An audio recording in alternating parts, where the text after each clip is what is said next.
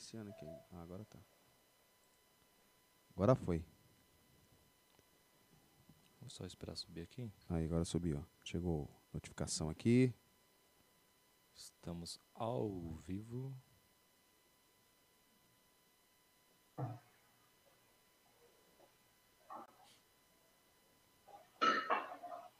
Maravilha, está online então. Boa noite, você que está em casa, seja bem-vindo a mais um Hora Et Labora aqui. Esse é o momento agora de pegar esse link e compartilhar com o maior número de pessoas que você tem. Hoje para participar com a gente nesse programa especial. Aqui eu, do meu lado o Diego também, hoje conduzindo aqui o programa com a gente. Hoje nós temos um convidado muito especial, que daqui a pouco eu vou apresentar para vocês. Não está aqui, mas daqui a pouco ele vai aparecer aqui na tela. É um homem muito especial de Deus aí, com grande testemunho para contar para a gente essa noite. Um pouco da vida dele, daquilo que aconteceu com ele e da grande obra que Deus fez na vida desse homem, né? Quero mandar um abraço para todos vocês que estão entrando online aí. Eu quero te dizer, não se esquece, tá? Assim que você entrar online, se inscreve no canal, compartilha e deixa o seu like. Aí o YouTube vai entender que a gente está gerando engajamento e, consequentemente, a gente vai alcançar muitas pessoas aí através, através da nossa live, tá bom? Então você que está entrando online aí, já vai se preparando. Eu vou falar aqui com ele, nosso querido convidado da noite, meu querido irmão. Deixa eu só pegar aqui na tela, agora apareceu. Maravilha. Gilberto Negão. Show de bola.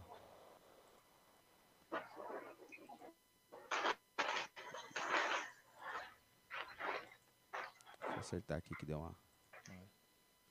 Então vocês aí, por enquanto, vai compartilhando, enquanto a gente está ajeitando os últimos detalhes. Estamos estreando esse modelo aqui online, né? Nosso convidado está na sua humilde residência. Nós vamos fazer essa transmissão à distância aqui, né? Vamos só finalizando aqui mais alguns detalhes, já colocamos ele aí no ar para vocês.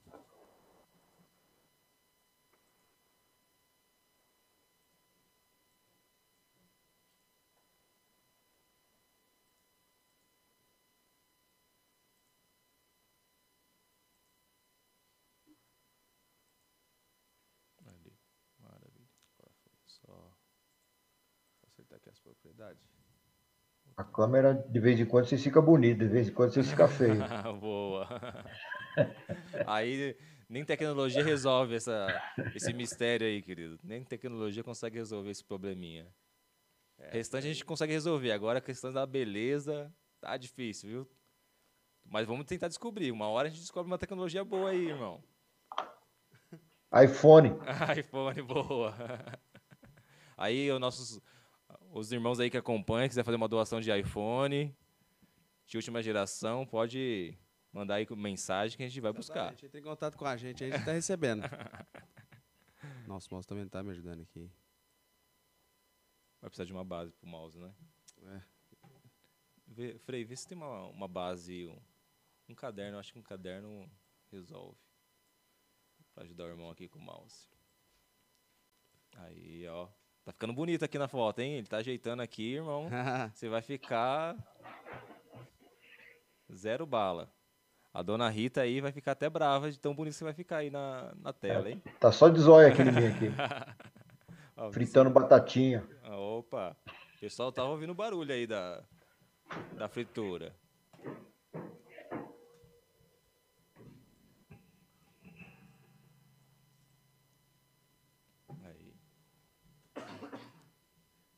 Ah, agora ele aqui aparecendo. Aí.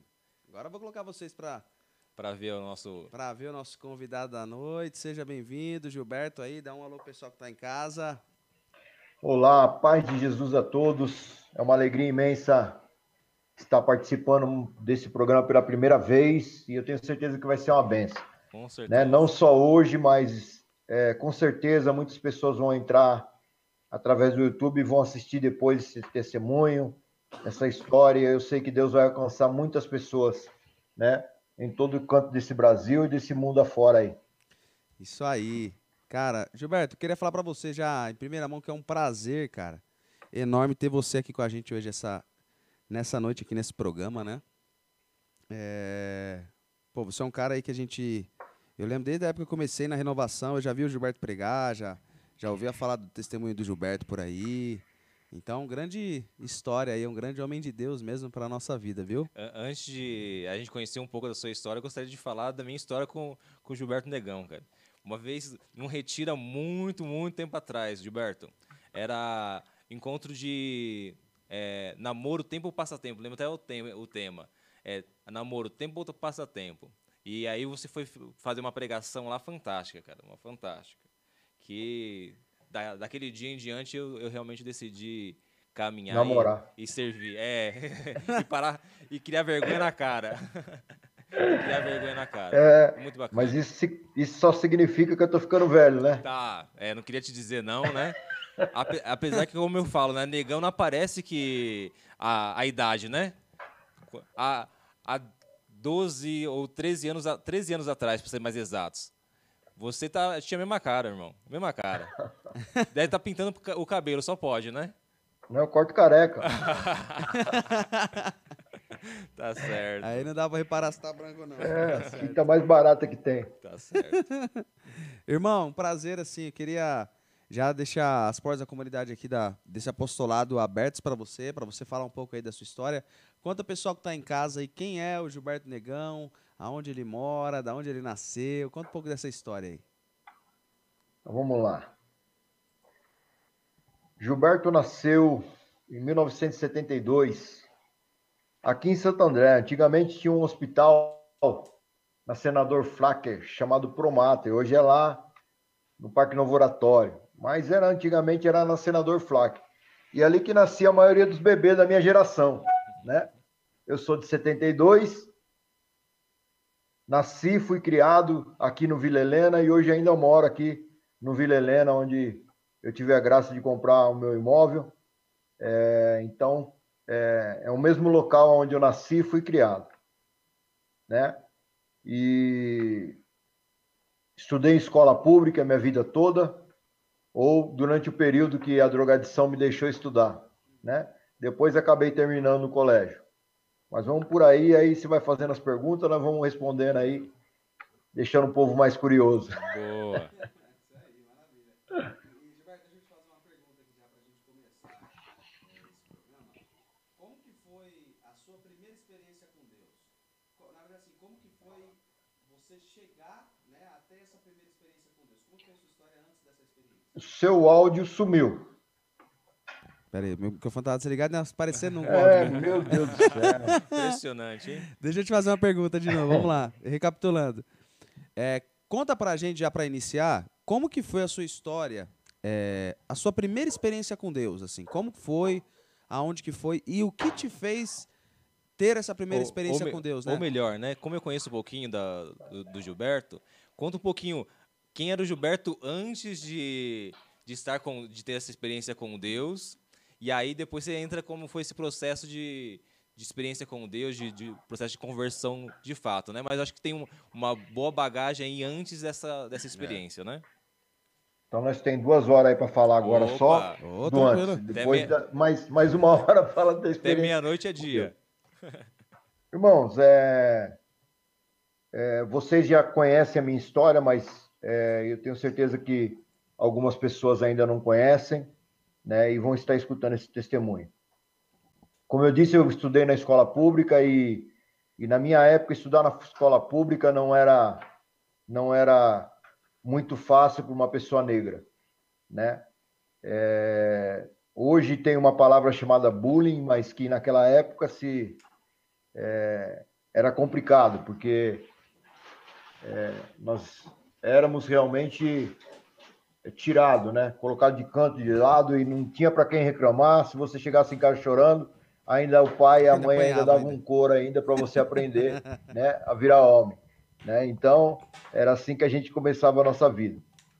Eu tive uma experiência familiar onde o álcool fez parte da minha infância toda, né? E principalmente porque meus pais bebiam, né? E meu pai já era alcoólatra. Uhum. E eu me lembro como se fosse hoje. Eu tinha 5 para 6 anos de idade e havia uma festa aqui em casa Não me lembro do que era essa festa, mas eu sei que estava tendo muita bebida, era um dia de semana. Uhum. Meu pai ainda não havia chegado do trabalho, então o couro estava comendo solto aqui, um samba correndo, e eu me lembro que eu passei na frente da mesa da cozinha, eu vi uma garrafa de vinho, e como todos os adultos estavam tomando, eu também enchi o meu copo e tomei. Mas com 5 anos de idade, um copo, uma criança, eu fiquei extremamente bêbado, fui dar umas cambalhotas no terraço, acabei dando uma cabeçada no vaso, 7 pontos na testa. Ô, louco. Né? Então, ali se inicia a minha dependência, né? Nasce. Eu posso dizer que ela acorda, né? Eu fui criado dentro de uma família disfuncional, né? Meus pais, mais por parte do meu pai, não impunham limite, né? E ele sempre teve bons empregos, e o último emprego que ele teve foi na Pirelli, e aí acabou virando chefe de produção. Consequentemente, tinha um salário exorbitante naquela época, que eu me lembro assim que meu pai era um homem que não gostava de deixar nada no banco, então ele passava no banco do Banespa que tinha lá dentro da Pirelli, sacava todo o pagamento e vinha num saquinho daquele de cor papel parda, né, e jogava o dinheiro em cima da mesa assim, os neguinhos tudo com o olho branco olhando aquele monte de dinheiro e minha mãe dando risada, né? Era o dia mais feliz do dia da minha mãe, era o dia do pagamento. Imagino. Quando faltava 2 dias para acabar o mês, aí ela ficava triste, mas aquele dia era o dia mais... Aí eu descobri que minha mãe não casou por amor, minha mãe casou por causa do dinheiro velho, né? Como que você sabe, Gilberto? Porque meu pai trabalhava numa tecelagem, chamada Tecelagem Matarazzo. Lá trabalhou minha avó, que era mãe da minha mãe, e minha mãe entrou para trabalhar lá também, porque minha avó arrumou um emprego para ela. E meu pai, com 17 anos, ele morava no Parque das Nações, e eu me lembro que ele falou assim para mim que ele mostrava um monte de terreno para mim, falando que ele tinha desejo de comprar aqueles terrenos que estavam à venda, mas que... O desejo dele mesmo era comprar uma lambreta. Nossa. Só que quando ele falou para mim o valor do terreno, do valor do terreno, era, 500 cruzeiros por mês. E o valor da prestação da lambreta era 4.000 cruzeiros. Cara, isso é prestação.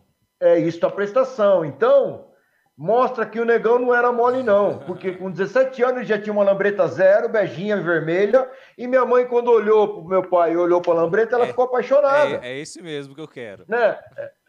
Aí eu falo pra minha mãe, a senhora era gasolina. Né? Foram namorar, o primeiro namoro, minha mãe fica grávida. Foi golpe do baú, irmão. Tá foi golpe do baú, aí, Meu pai acabou casando e nós tivemos... Minha mãe teve 3 filhos homens, eu era o caçula, né? Eu me lembro que na minha adolescência, pré-adolescência, no meu bairro, tinha muitas pessoas que usavam droga. Uhum. Mesmo sendo um bairro de classe média, tinha muitas pessoas que usavam droga aqui, da minha geração. E pessoas que eram mais velhas, e eu fui me aproximando dessas pessoas, eu não posso explicar o porquê, mas você acaba se identificando, Sim. acaba se aproximando, acaba conversando, né? Acaba vendo eles usando a droga, e sempre tinha aquela conversinha, né? Sempre aqueles que eram mais velhos, sempre tinha aquela conversinha assim, ó, se eu pegar você usando droga, moleque, eu vou dar um tapa na sua cara, você vai ver, né? Mas não foi assim, porque quando eu coloquei um baseado na boca pela primeira vez, ninguém falou nada. Caraca. Né? Aquele instinto protetor, na verdade, não existia. Né? Então, eu gostei da sensação que a droga me trouxe naquele instante. Eu tinha 13 para 14 anos de idade. Mas que eu ia perguntar, 13 para 14, então? 13 para 14 anos de idade, foi no Natal. Olha só. Eu me lembro que eu fiquei em casa até meia-noite eu saí, e aí acabei usando essa droga. E quando eu voltei para casa, meu olho vermelho, pequeno, eu olhei pro espelho e falei, caramba, eu tô muito louco, né? Achei o bagulho assim, mas, desculpa, de outro mundo. Gilberto, era o que? Desculpa perguntar. Era maconha. Era maconha, né? Mas é uma sensação que entra no seu corpo, uma sensação que você não sentia ainda. Sim, né? Novo desse jeito ainda. Né? Nessa época, eu já estava acostumado, para você ver o tamanho da disfuncionalidade da minha família, que com 13 para 14 anos de idade, eu já estava acostumado a sair e voltar no outro dia, baile das 10 às 4, né? Eu era uma criança, não era para estar na rua meia-noite, 1h, 2h da manhã, né? E muitas vezes eu chegava com o dia clareando. E comecei a frequentar um salão de baile no Parque das Nações, chamado Clube House. Antigamente o pessoal conhecia como Cascata. E lá era um salão frequentado pela grande maioria de gente negra, né? Os poucos brancos que frequentavam aquele salão era porque tinha envolvimento com crime ou conhecia alguém envolvido, porque era um salão assim muito barra pesada, né? Não era qualquer um que chegava lá e ficava de boa. E era um risca-faca salão... de hoje. Pois não? Era um risca-faca de hoje. Era um risca-faca, né? Mas só não tinha faca. Era pior, né? Do que faca. Era revólver mesmo. Era. Quantas vezes eu saí 4h da manhã do salão de baile e eu via aquela correria, tiro, e quando você passava, uma pessoa deitada no chão, no meio do caminhão onde você estava passando, né? Misericórdia. Eu cheguei a um dia, assim, acho que foi um dia mais traumático nesse sentido. Eu pegava o ônibus ali na frente da Igreja do Bonfim e tinha um rapaz com uma moça do meu lado, assim, tava lá se agarrando, eu tava sozinho naquele dia, né? E a gente tava conversando, eu e os outros camaradas que tava junto, e de repente eu ouvi só o barulho, mas o barulho veio do meu lado, né? O cara passou, deu um tiro na cabeça desse rapaz que estava com a menina. Nossa. E continuou andando, como se nada tivesse acontecido, né? Então, era um local que não era lugar para nenhum filho estar. Ali havia muito consumo de droga, muito consumo de bebida, e por diversas vezes eu saía muito louco de bebida daquele salão de baile, muito louco mesmo. Um dia eu bebi tanto dentro daquele salão de baile que eu fui descendo do ônibus, pensei que o ônibus estava parado, mas o ônibus estava andando. Nossa, caraca! Quando eu pisei no chão, eu ralei metade do corpo, né? Nossa. E aí, minha mãe era aquele tipo de mulher que não dormia enquanto a gente não chegava. E aí ela viu só o barulho do portão, né? Portão de pobre parece que sempre falta óleo, né? Faz barulho demais, né? Ela escutou um barulho no terraço, quando ela abre a porta, eu tô caído no terraço. Caramba. Então, aí isso é a história que minha mãe conta, né? Minha mãe é bom de contar história, né? Eu levo ela para fazer tratamento no Dante Pazanese, em São Paulo, no Hospital do Coração. Ela começa uma história aqui, ela vai até lá, e quando nós chega de volta, ela não terminou de contar a história ainda, né? Ela não é mineira aí... não, né? Oi? Não é mineira não, igual meu pai. Não, não é mineira não. Porque é que ela vai emendando uma na outra, aí quando chega aqui que ela vai terminar aquela que ela começou, né? Meu pai é assim. E aí ela me pegou no colo, me levou pra cama, e aí ela passou aquele temível remédio da nossa época, chamado Meteolite, né? Aquele branco. Hoje o pessoal não dói, não sabe o que é. Não sabe, não. A geração Nutella não sabe o que é Bezetacil. Não sabe o que é sair com a perna travada 2 dias. Mas e aí ela passou o Meteolite, colocou eu para dormir. Eu me lembro que eu fui acordar no outro dia, eu fui mexer a perna, ai. Eu fui mexer o ombro, ai. Quando eu fui tirar a coberta grudou tudo, irmão. Nossa. Só saiu debaixo do chuveiro. Minha mãe esqueceu de colocar um lençol. Aprendi a lição? Claro que não. Não aprendeu, irmão. Não, jovem cabeça dura, demora muito tempo a aprender a lição, infelizmente. Nossa. Né? E eu comecei a fazer muito uso da dependência da maconha. E chegou um certo tempo que eu já não comprava mais, a gente chamava de paranga, né? Naquela época.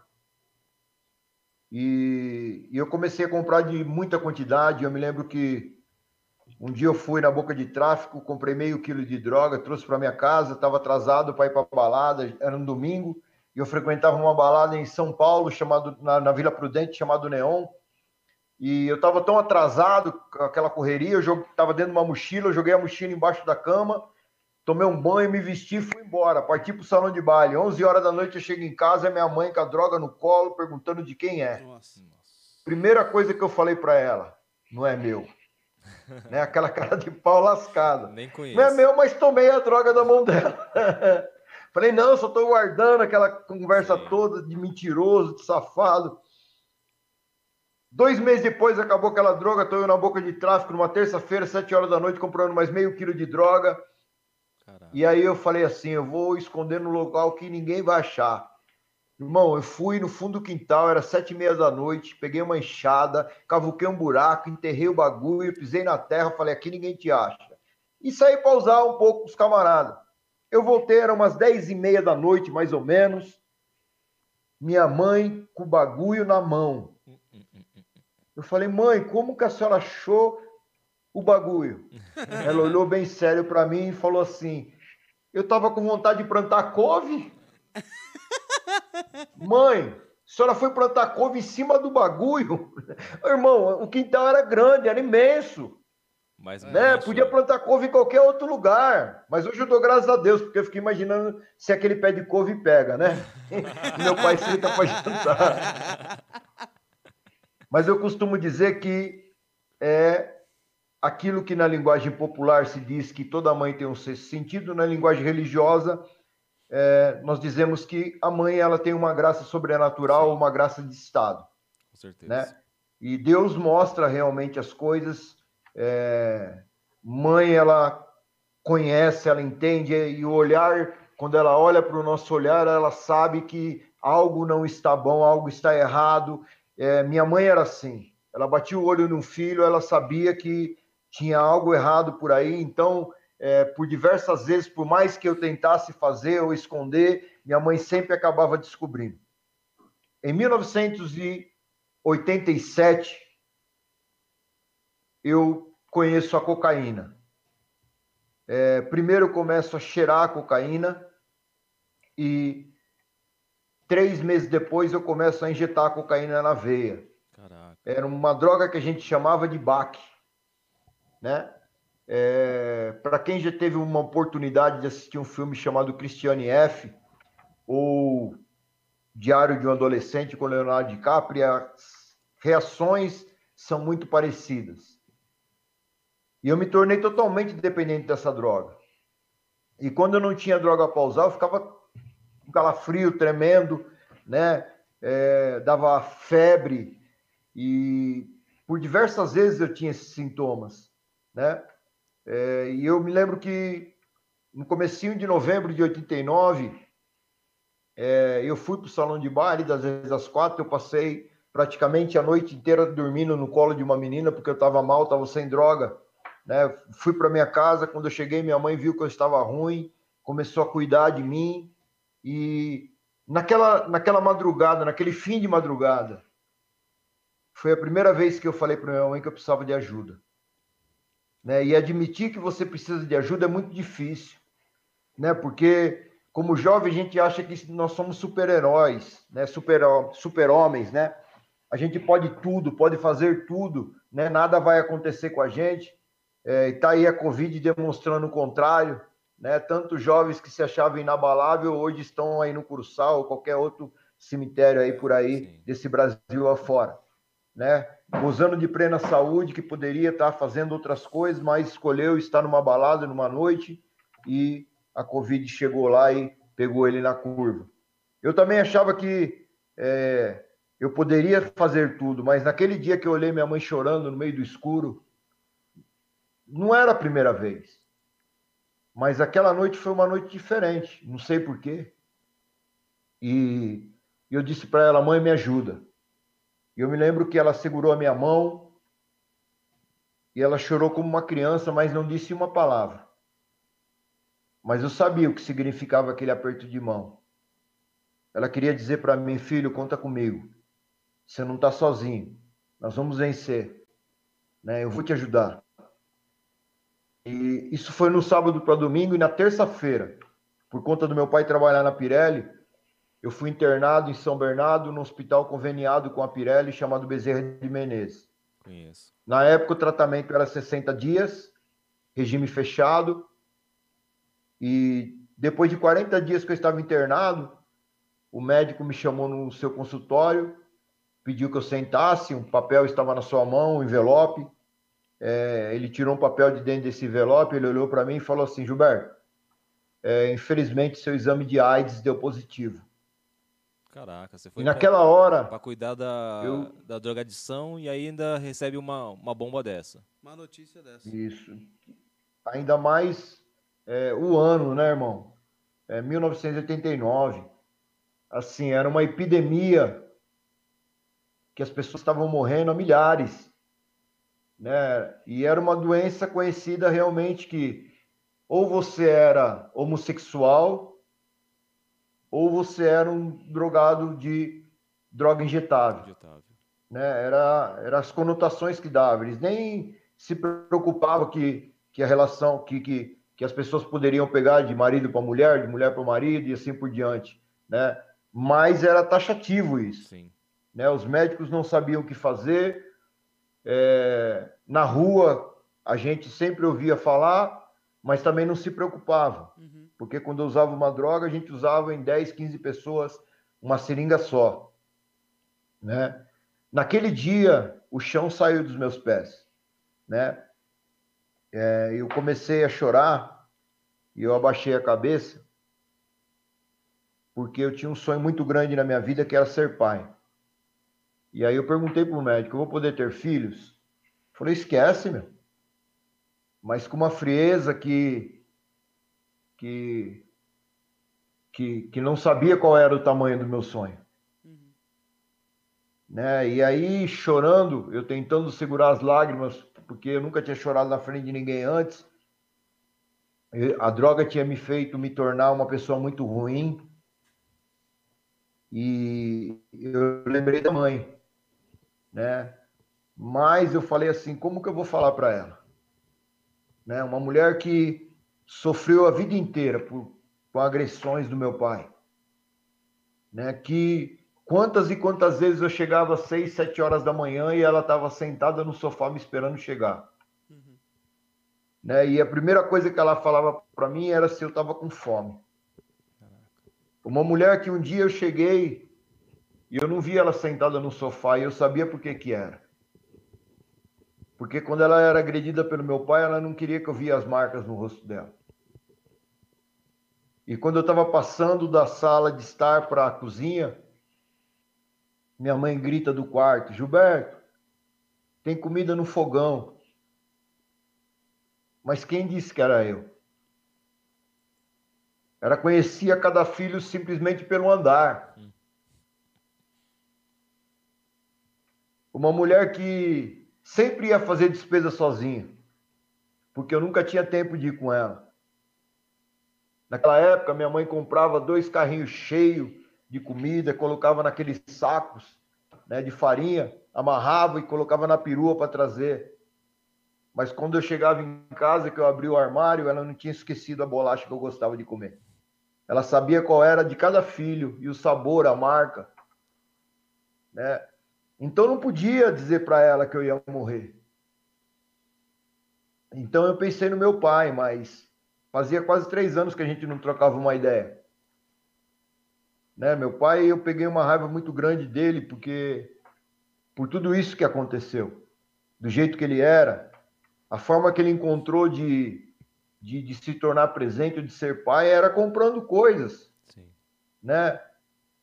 Eu era um drogado que andava com calça da Zump, uhum, né? Uma calça da Fórum, né? Hoje, se você entrar dentro de uma boutique para comprar uma calça da Zump, é 2,5 pau. Meu pai nunca ligou pelo valor. Eu tinha uma coleção de pares de Nike que meu pai comprava, né? Então, tudo que o dinheiro podia comprar, ele me dava. Mas o que o dinheiro não podia comprar era a presença dele. Isso eu nunca tive. Sim. Né? Porque os finais de semana ele ficava no bar e era muito mais importante para ele estar com os amigos do bar do que a sua família em casa. Mas eu tomei uma decisão aquele dia e eu não sei a causa disso, por que disso. E eu falei para o médico: chama meu pai, quero conversar com ele, quero trocar uma ideia com ele. E aí, Eu saí do consultório, fui para um banco que tinha bem de frente à portaria e eu chorei 3 horas sem parar. Eu vi meu pai encostando uma brasília branca que ele tinha. Ele veio até o meu encontro e ele perguntou para mim por que eu estava chorando. Foi quando eu disse para ele que eu era portador do vírus da AIDS. Foi a primeira vez na minha vida que eu vi meu pai chorando. E aí ele perguntou para mim assim, quanto tempo você acha que a gente tem? Eu falei para ele 3 anos. E ele falou assim, é muito pouco. Porque as pessoas, quando descobriam que eram portadoras, nessa faixa etária de anos, já acabavam morrendo. Eu decidi sair dessa clínica, mas dessa clínica eu saí um pouco diferente, porque foi a primeira vez que eu abracei o meu pai e disse que eu amava ele. Depois de 17 anos vivendo juntos, foi a primeira vez que ele também me disse que me amava. Eu saí diferente no interior, mas por fora eu era ainda um Gilberto drogado. Então comecei a sair com uma menina chamada Rita. Tinha 15 anos de idade, não disse para ela que eu era virgem, não disse para ela que eu era portador do vírus da AIDS e ela era virgem. E eu fiz o que fiz até que nós tivemos a nossa primeira relação sexual sem contar nada. Caraca. E depois de quase 3 meses de relacionamento íntimo, eu dei só envelope para ela ler. E para minha surpresa, ela não me deixou. Talvez com medo de tudo isso, mas ela acabou ficando comigo. E aí, eu comecei a levar ela para fazer os exames. Né? Na época, eu levava ela lá embaixo do viaduto do chá, porque era um laboratório que fazia exame de HIV e você não precisava identificar, você não precisava mostrar um documento, você não precisava fazer nada. Você escrevia um nome lá que você quisesse, né? E eu lembro até hoje, o nome que a Rita escreveu era Oceano. Né? E o primeiro, segundo, terceiro exame dela deram negativo. Nisso já tinha se passado mais ou menos 8 meses, por aí a 9 meses. Então eu volto a usar droga de novo. Eu passei esses 9 meses sem usar nada. E aí eu voltei muito pior do que eu tinha parado.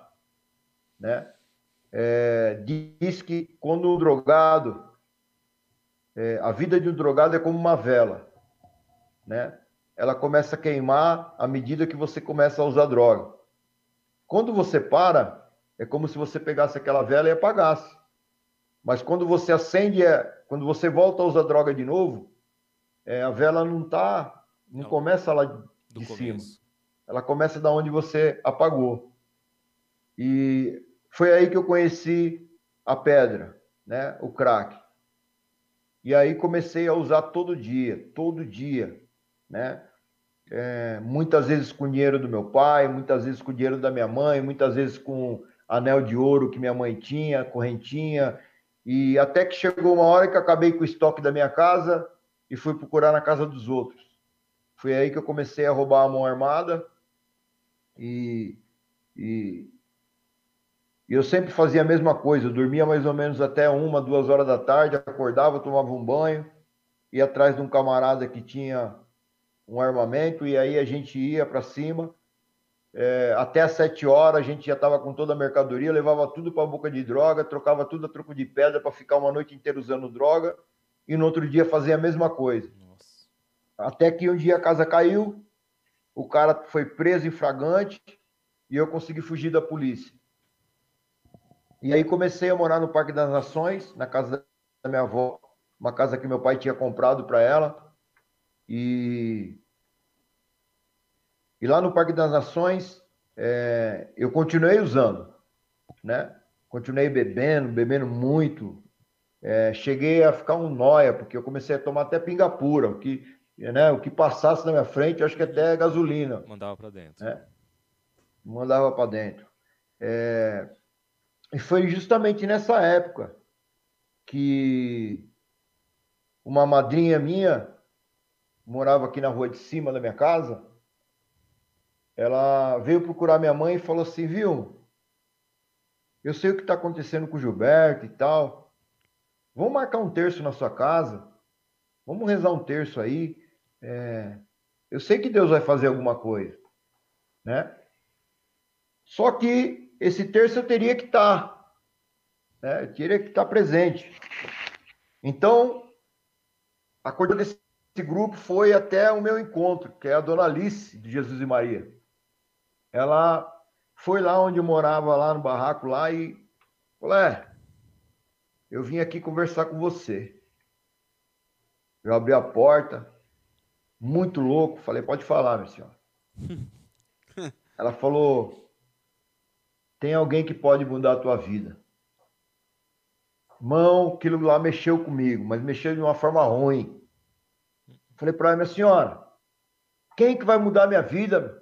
Olha a minha situação, tô armado, olha quanta droga eu tenho aqui, tô fugindo da polícia, quem vai mudar minha vida? Eu já tava de pé, apontando o dedo no nariz dela, e ela ficou de pé, irmão, parecia um gigante. E ela disse assim, Deus pode tudo. Eita, olha só. Eu desmontei na frente dela, irmão. E eu falei, se Deus pode mudar minha vida, eu quero conhecer esse Deus. E aí me levou para um lugar só vai gente doida, chamado grupo de oração. Né? Só maluco. Cheguei lá no grupo de oração, no grupo cheio na época, lá na Melissa da Maculada. Tinha quase 1.000 pessoas naquele grupo de oração. Pouquinha gente, era um dia, né? De muita chuva, era cheio de gente para dedéu. E era um grupo especializado em drogadicto. Né? O Ricardo Garlado tomava conta desse grupo. E eu me lembro quando eu entrei, minha mãe quis sentar assim no meio. Eu falei, não, vamos sentar lá na frente, quero olhar pra cara daquele careca que tá fazendo o pessoal levantar a mão. Né? Só que enquanto todo mundo tava de pé, eu tava sentado, braço cruzado, e olhando pra cara dele, né? E ele conduzindo e tal, e ele tem aquele pique dele, aí, mano, velho, pá, e só de olhinho fechado, né? E aí chegou uma hora que ele falou assim, Deus tá falando que tem um jovem que está aqui no nosso meio que precisa entregar sua vida pra Jesus nessa noite. Quem é você? Levanta da sua cadeira. Falei, não é comigo não. Mas quando Deus fala é fogo, irmão. Ele repetiu o convite. E aí ele apontou uma caixinha chamada Sacrário. Ele falou, vai lá, entrega a sua vida para Jesus. Ele está te esperando. E algo moveu-se dentro de mim. E quando eu vi, eu estava frente a frente com aquela caixinha, fazendo algo que era uma oração, mas que eu não conhecia como oração, porque eu nunca tinha ido na igreja. Né? Não fiz primeira comunhão, não fiz crisma. Minha mãe era do espiritismo, né? Gostava de fazer macumba, esses bagulho todo aí. Então, a religião não fazia parte de mim. Então, eu olhei para o Sacrário e falei assim, cara, se você está aí dentro mesmo, muda a minha vida, meu. E por incrível que pareça, ele estava lá, irmão. Olha só, que bom. Porque depois do dia 17 de setembro de 1991, eu nunca mais usei droga. Eita. Naquela noite eu tive um encontro pessoal com Deus. Naquela noite eu descobri que Jesus me amava. Naquela noite eu descobri que eu podia ser diferente daquilo que eu vivia a minha vida inteira. Naquela noite eu percebi que eu era alguém de valor. Naquela noite eu percebi que Deus tinha um propósito para a minha história. E quem estava comigo lá? A Rita, né? Guerreira, hein? Guerreira. Só que não quis levantar, não. Menina bicuda, marruda. Deixa ele se mas minha mãe naquela época pesava só 150 quilos, magrinha. Imagina. O bracinho dela assim parecia anaconda. Ela deu um empurrão na Rita, filho. Que a Rita foi para lá na frente. Não queria não, mas foi. Mas foi, né? E ali começou a nossa história com Deus, né? Ali foi todo o meu caminho inicial, né? Como eu usava droga todo dia, então eu tomei uma decisão na minha vida. Todo dia eu vou para um grupo de oração. Caraca. Então podia ser aonde fosse, né? Meu pai ainda não confiava em mim, que eu tinha mudado e tal, então ele não dava o carro, não emprestava, não tinha dinheiro, né?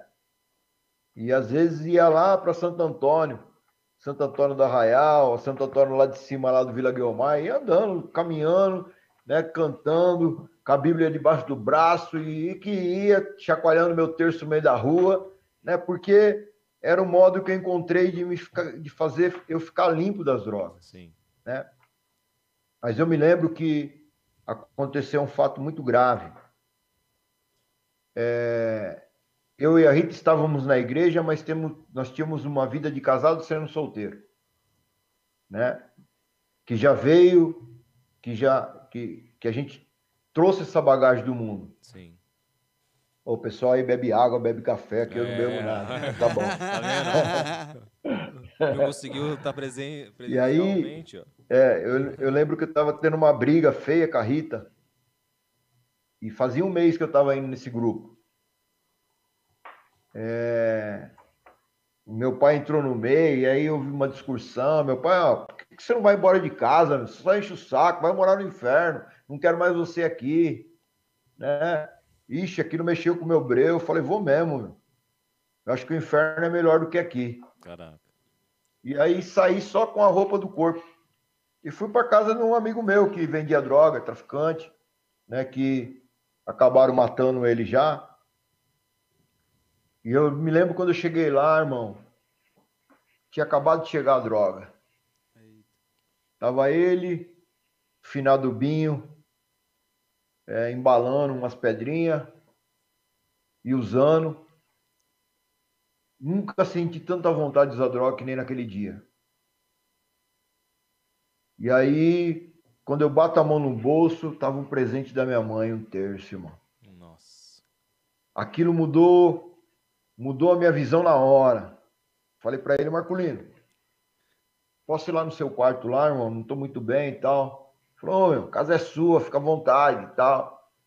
Aí o que eu fiz? Eu ajoelhei, comecei a rezar o terço, não sabia rezar ainda. Minha mãe tinha falado assim pra mim, ó, não se preocupa como reza. Só reza assim, ó, bola grande, Pai Nosso, bolinha pequena, Ave Maria, tá bom. Acertou. Né? O dia que você aprender ejaculatória, mas não se preocupa com isso não, filho, só reza isso. E aí eu comecei a rezar de joelho, mas não estava acostumado, aí começou a doer, rezei o primeiro mistério, já sentei na cama. Segundo mistério, já deitei, né? E eu me lembro que, assim... irmão... Eu vi uma mulher entrando naquele quarto. Ela me colocou a minha cabeça no seu colo. Começou a fazer um carinho no meu rosto. O terceiro mistério foi o último que eu lembro que eu rezei. E quando eu acordei, era mais ou menos 15 para 7 da noite, né? Eles estavam do mesmo jeito ali, no mesmo lugar, sentado, fazendo a mesma coisa, mas era como se eu nunca tivesse usado droga na minha vida. Aí eu lembrei, meu, pô, no Jardim do Estádio tem um grupo de oração, sexta-feira à noite, Nossa Senhora da Paz. Vou lá. Só que quando eu olhei minha camisa, tudo amassada, babada, tá ligado? Falei, meu Deus. Aí eu falei, Marcolino, arruma uma camisa emprestada aí que eu vou pra igreja. Igreja? Falei, meu, vou pra igreja, mano. Falou, pega lá no guarda-roupa lá. Falei, qualquer uma? Falou, qualquer uma. Pega lá. Você é de casa. Ô, escolhi a mais top, tá ligado? Lógico, já que eu vi, olhei. Aí ele, pô, meu, falei qualquer uma, mas não era essa. Falei, qualquer uma é qualquer uma, irmão. Não, firmeza, você é de casa, vai lá, vai lá. Aí fui correndo pro grupo de oração, cheguei lá, a oração já tava pegando fogo, irmão. A Rose, que era a coordenadora do grupo de oração, e o grupo de oração lá também era lotado. Você tinha que chegar cedo para pegar lugar, né? E aí eu fui abrindo o corredor, fui abrindo assim no meio do corredor central para poder ficar um pouco mais na frente. Ah, na hora, irmão. Ela de olho fechado apontou o dedo para mim e falou assim, filho, volta para casa, perdoa o seu pai porque ele tá te esperando. Falei, meu Deus. Naquela hora eu já comecei a chorar. já vim num pique para minha casa, porque é do Jardim do Estádio até o Vila Helena, dá mais ou menos uns 20 minutos, né? Bem andado, né? Só que quando eu desço a rua que antecede a minha casa aqui, eu escutei uma oração que eu conhecia, que era a Ave Maria, e vinha da casa da minha madrinha. E a casa da minha madrinha não tinha portão, né? Tinha um muro sem portão, você entrava e já dava de cara na sala. É uma casa bem simples. E aí, quando eu fui me aproximando, eu vi que tinha muito mais gente rezando. E quando eu cheguei, que eu olhei assim para dentro da sala, as mulheres rezando a Ave Maria em volta de uma mulher ajoelhada.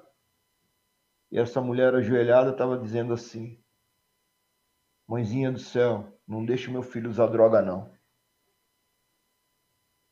Era minha mãe. Aí eu abracei ela por trás e falei: mãe, Nossa Senhora me trouxe de volta. Olha só. Né? E mostrei pra ela o terço que ela tinha me dado, né? E aí foi aquele chororô, né, irmão?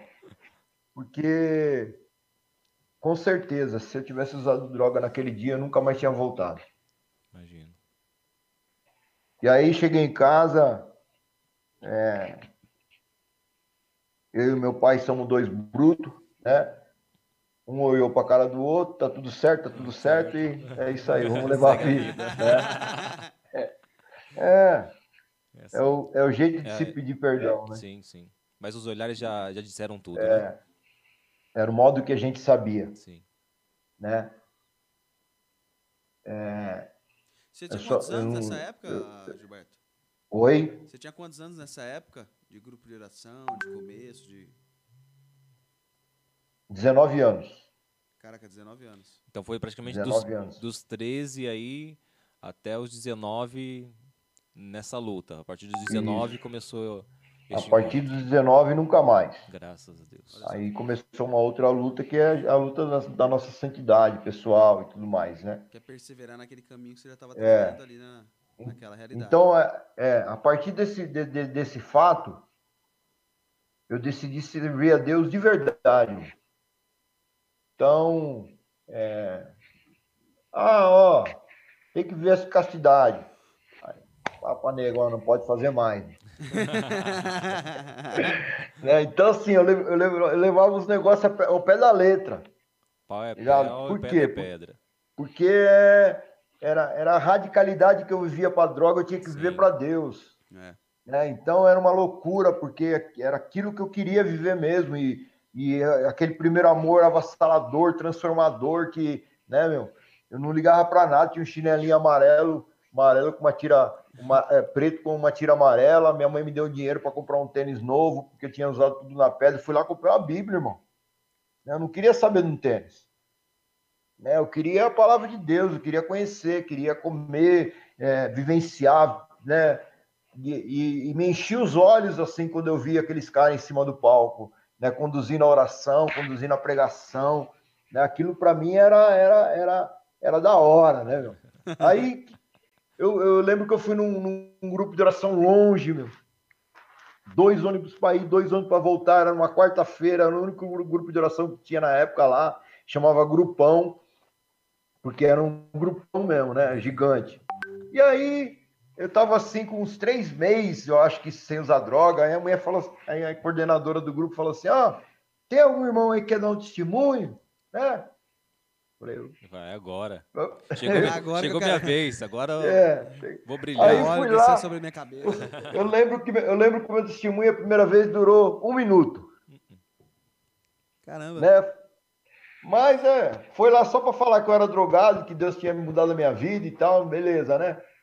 E lá tinha um rapaz chamado Cido, que hoje ele é agustiniano lá, ele era padre hoje, tá lá em São José do Rio Preto, a gente ainda se fala. Aí ele falou assim para mim: eu sou coordenador de um grupo de jovens chamado Real. Você não quer dar uma pregação lá? Nós vamos ter um encontro de jovens. Nem sabia o que era, como pregar e o que fazer. Aí, bora. Não, vou. Né? Beleza. Mas aí, então funcionava assim lá. Sempre tinha 2 drogados que davam testemunho junto. Né? e depois chamava o pessoal lá para frente, que tinha problema com álcool, droga e tal, né? Fazia tudo aquele encerramento. E aí eu fui acompanhado por um professor que o apelido dele era Pica-Pau, né? Porque era narigudo. Era. E aí eu fui vendo como que ele trabalhava o testemunho, eu também fui trabalhando o meu testemunho, né? Até tomar o formato que é hoje, né? Que eu prego no Brasil inteiro, testemunho e tal, né? Mas demorou um bocadinho para a gente aprender, não foi da noite para o dia. Sim. Não nasceu pronto, né? Oi? Não nasceu pronto, né? Não já tinha um... Não nasceu pronto, né? Mas eu tomei gosto por aquilo e comecei a dar testemunho em um monte de encontros, né? Em todos os lugares que me chamava, tava lá eu, né? E vamos pregar, e é isso mesmo, né? Mas aí só o testemunho para mim era pouco. Eu queria que... contar essa história rapidamente, porque assim, muitas pessoas abandonam a igreja, né? Por poucas coisas às vezes. Sim. Né? Eu tenho certeza que tem pessoas me escutando aí que já são um pouco mais cascudo na caminhada, né? E essa história é para essas pessoas que são um pouco mais cascuda. Mas também vai servir para quem está começando agora. Se algum dia alguém pisar em você, você vai lembrar dessa história, né? Eu estava nesse grupo de oração de segunda-feira, onde eu me converti, e um dia foi um convidado lá chamado Pedro. E quando aquele cara pegou o microfone na mão, irmão, eu falei, o que é isso, velho? Né? Que unção! E quando ele começou a orar, foi a primeira vez que eu orei em línguas, né? Fui batizado naquela noite. Falei, eu quero ir atrás desse cara, mano. Eu falei para ele, onde é o seu grupo de oração? Ah, em tal lugar e tal, né? Em tal lugar e tal, pá. Falei, eu quero ser servo do seu grupo. Falou, não, quando você casar, você pode ir. O cara abusado, mano. Mas beleza, tá, né? Tirando, né? Comecei a seguir, de vez em quando eu participava, ia lá, né? Via as pregações e tal. Um dia eu casei, sentei na frente dele e fiz assim. E agora, hein? Aí, amado, esse cara começou a me ensinar tudo sobre pregação, sobre contexto, sobre... né? Fazer a correlação da palavra, Antigo, Novo Testamento, impostação de voz, né, postura, tudo, né? Tanto que a primeira pregação que eu fiz, quase que ele me matou. Porque assim, ele foi trabalhando comigo, mas aí um dia ele chamou eu, você vai pregar a primeira vez na experiência de oração, né? Naquela época tinha muita experiência de oração, sim, né? Sim. Nível 1, nível 2, nível 3, aprofundamento e tal. E eu cheguei lá, só tinha velho, irmão. Tudo cabelo branco. Ia matar o pessoal do coração. Falei, meu Deus, só tem senhora, né? Mas o meu linguajar ainda era muito... Sim. Muito mundano, né? E aí, pá, não sei o quê. Maravilha. E assim, quando você faz a primeira pregação, você fica atrás do olho do dono da boiada, né? Sim. E eu não vi o cara ali, né? Eu não vi o Pedro lá dentro, né, irmão? Mas eu saí flutuando, né? Minha primeira pregação, quando eu saí lá fora, ele passou a mão assim no meu pescoço, assim, falou, escuta aqui, moleque. Você pensa que você tá falando pra quem? Pros caras da cadeia lá que você vai pregar? Aqui não, aqui é mãe de família, vó, bisavó. Você tem que aprender a falar com as pessoas, respeitar as pessoas. Aí eu entendi o que Paulo quis dizer. Fui sábio com sábios, tolos com tolos, né? Que existe um linguajar próprio para cada lugar, né? E aí, a partir daquele dia eu tomei vergonha e comecei a eliminar o palavrão da minha vida, eliminar a gíria da minha vida, né? E... passou-se 2 anos que eu estava no grupo de oração dele já como servo, pregando em muitos encontros. Deus colocou uma necessidade no meu coração de fazer um aprofundamento só para jovem. E nós criamos, eu e o Ronaldo, que agora em agosto vai ser ordenado padre. Nós criamos um encontro chamado Santonada. E aí fizemos o primeiro Santonada num local bem propício, bem no pé da Fazenda da Junta. Né? Bem no covil, né? Bem no miolo. No miolo. E aí, o que eu fiz? Eu escrevi... não tinha celular, não tinha WhatsApp, não tinha esse bagulho nada, irmão. Mandei uma carta para cada coordenador de grupo de oração, de grupo de jovens que eu conhecia. E, para minha surpresa, veio quase 400 jovens. Caraca. O primeiro cara que eu pensei em pregar, em chamar para pregar, quem foi? Pedro. Claro, né? É ele. Ele é o cara. Né? Enquanto foi uma bênção, aí ele foi em casa e falou assim: irmão, posso falar uma coisa para você? Ó, não me chama mais para pregar para jovem, não. Falei, por quê, Pedro? Não, porque não é minha característica, né? Eu acho que você se dá melhor e tal. Falei, não, beleza, tranquilo. Né? Só que os encontros começaram a crescer, irmão. E aí? Né? Nós trouxemos a Celina, nós trouxemos o Louvor e Glória, nós trouxemos o Romiro Alencar, e aí foi para 1.000, 2.000, 3.000 pessoas, trouxemos o Padre Gilson, que não tinha nem Fraternidade o Caminho ainda naquela época, ele estava ainda começando a ideia de fundar a Fraternidade o Caminho, né? Mas já tinha aquele trijeitos todo, né? Uhum. de postura, de cuidar de jovem e tal, e todos esses encontros o Pedro apareceu lá. E aí um dia ele chegou em casa, depois de um encontro desse, foi maravilhoso, uma segunda-feira de manhã ele foi lá chorando. Ele falou assim, por que você não me chama mais para pregar? Eu falei, não estou entendendo. Ele falou, você teve uns encontros aí, você não me chamou mais. Eu falei, mas Pedro, você falou para mim que você não gostava de pregar para jovem? Aí eu entendi, irmão, que tem gente que não gosta de pregar para pouca gente. Tem muitos pregadores por esse Brasil afora que, infelizmente... Você tocou num ponto aí... não vão em qualquer lugar. Né? Então, assim, o meu chamado, quando Deus me chamou, ele me chamou para ir aonde ele enviar. Né? Porque cantar aquela música lá é bonita, aonde mandarem eu irei. Né?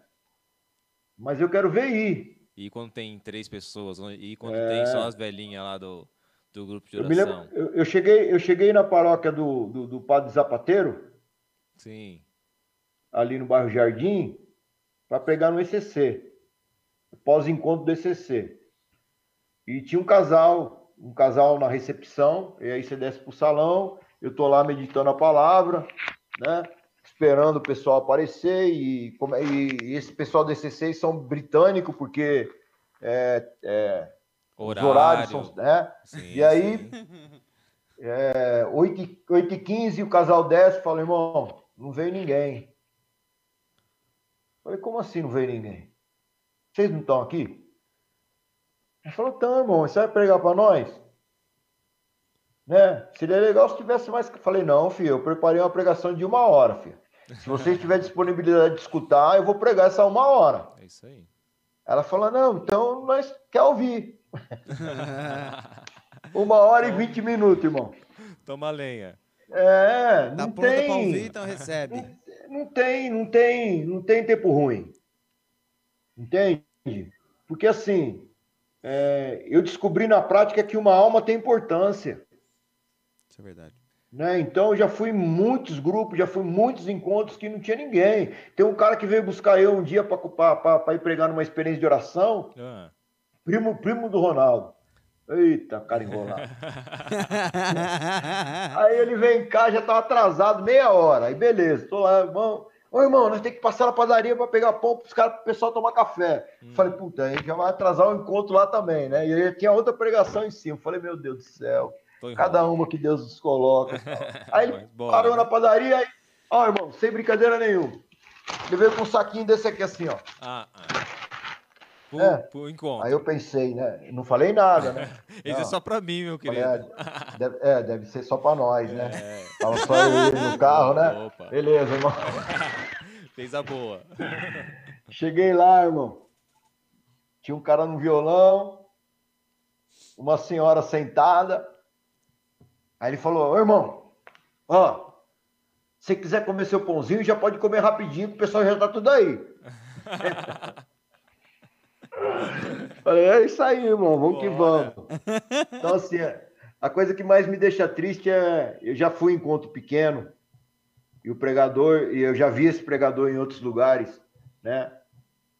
Com um número X de pessoa, mandando fogo, e um dia eu fui num grupo que tinha pouquinha gente, pouquinha, fazendo um encontro de jovem. Aí ele tava sentado, sabe? Fazendo como se fosse...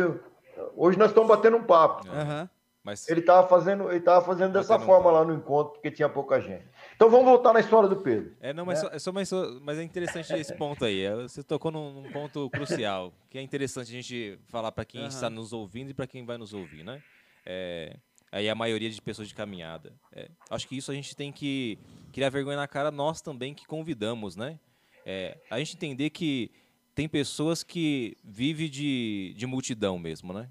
Sim, e a gente tem que ter vergonha na cara de entender isso e não incentivar isso, né? Não dá ibope, porque já aconteceu várias vezes aqui, nosso setor aqui, né?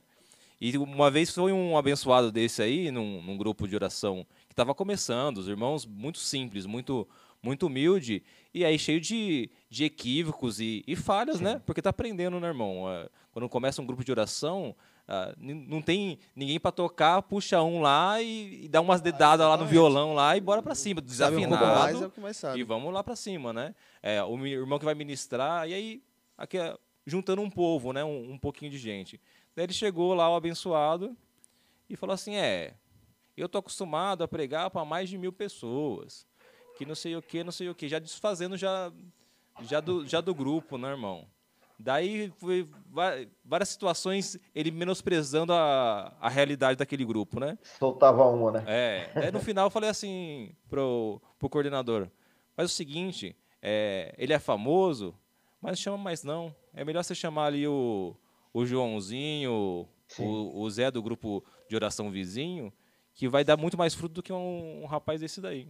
Né? Sim. Então a gente tem que ter muita clareza. Eu acho que falta um pouquinho, acho que nem é falta de vergonha da pessoa. Acho que nós temos que começar a ter vergonha na cara também e parar de chamar pessoas desse tipo, né? Eu tenho uma preocupação muito grande com isso, porque assim é uma realidade que está acontecendo hoje em São Paulo, né? Não é em todo o Brasil, não. Sim. É uma realidade que está acontecendo em São Paulo. Nós temos muitos grupos pequenos, né?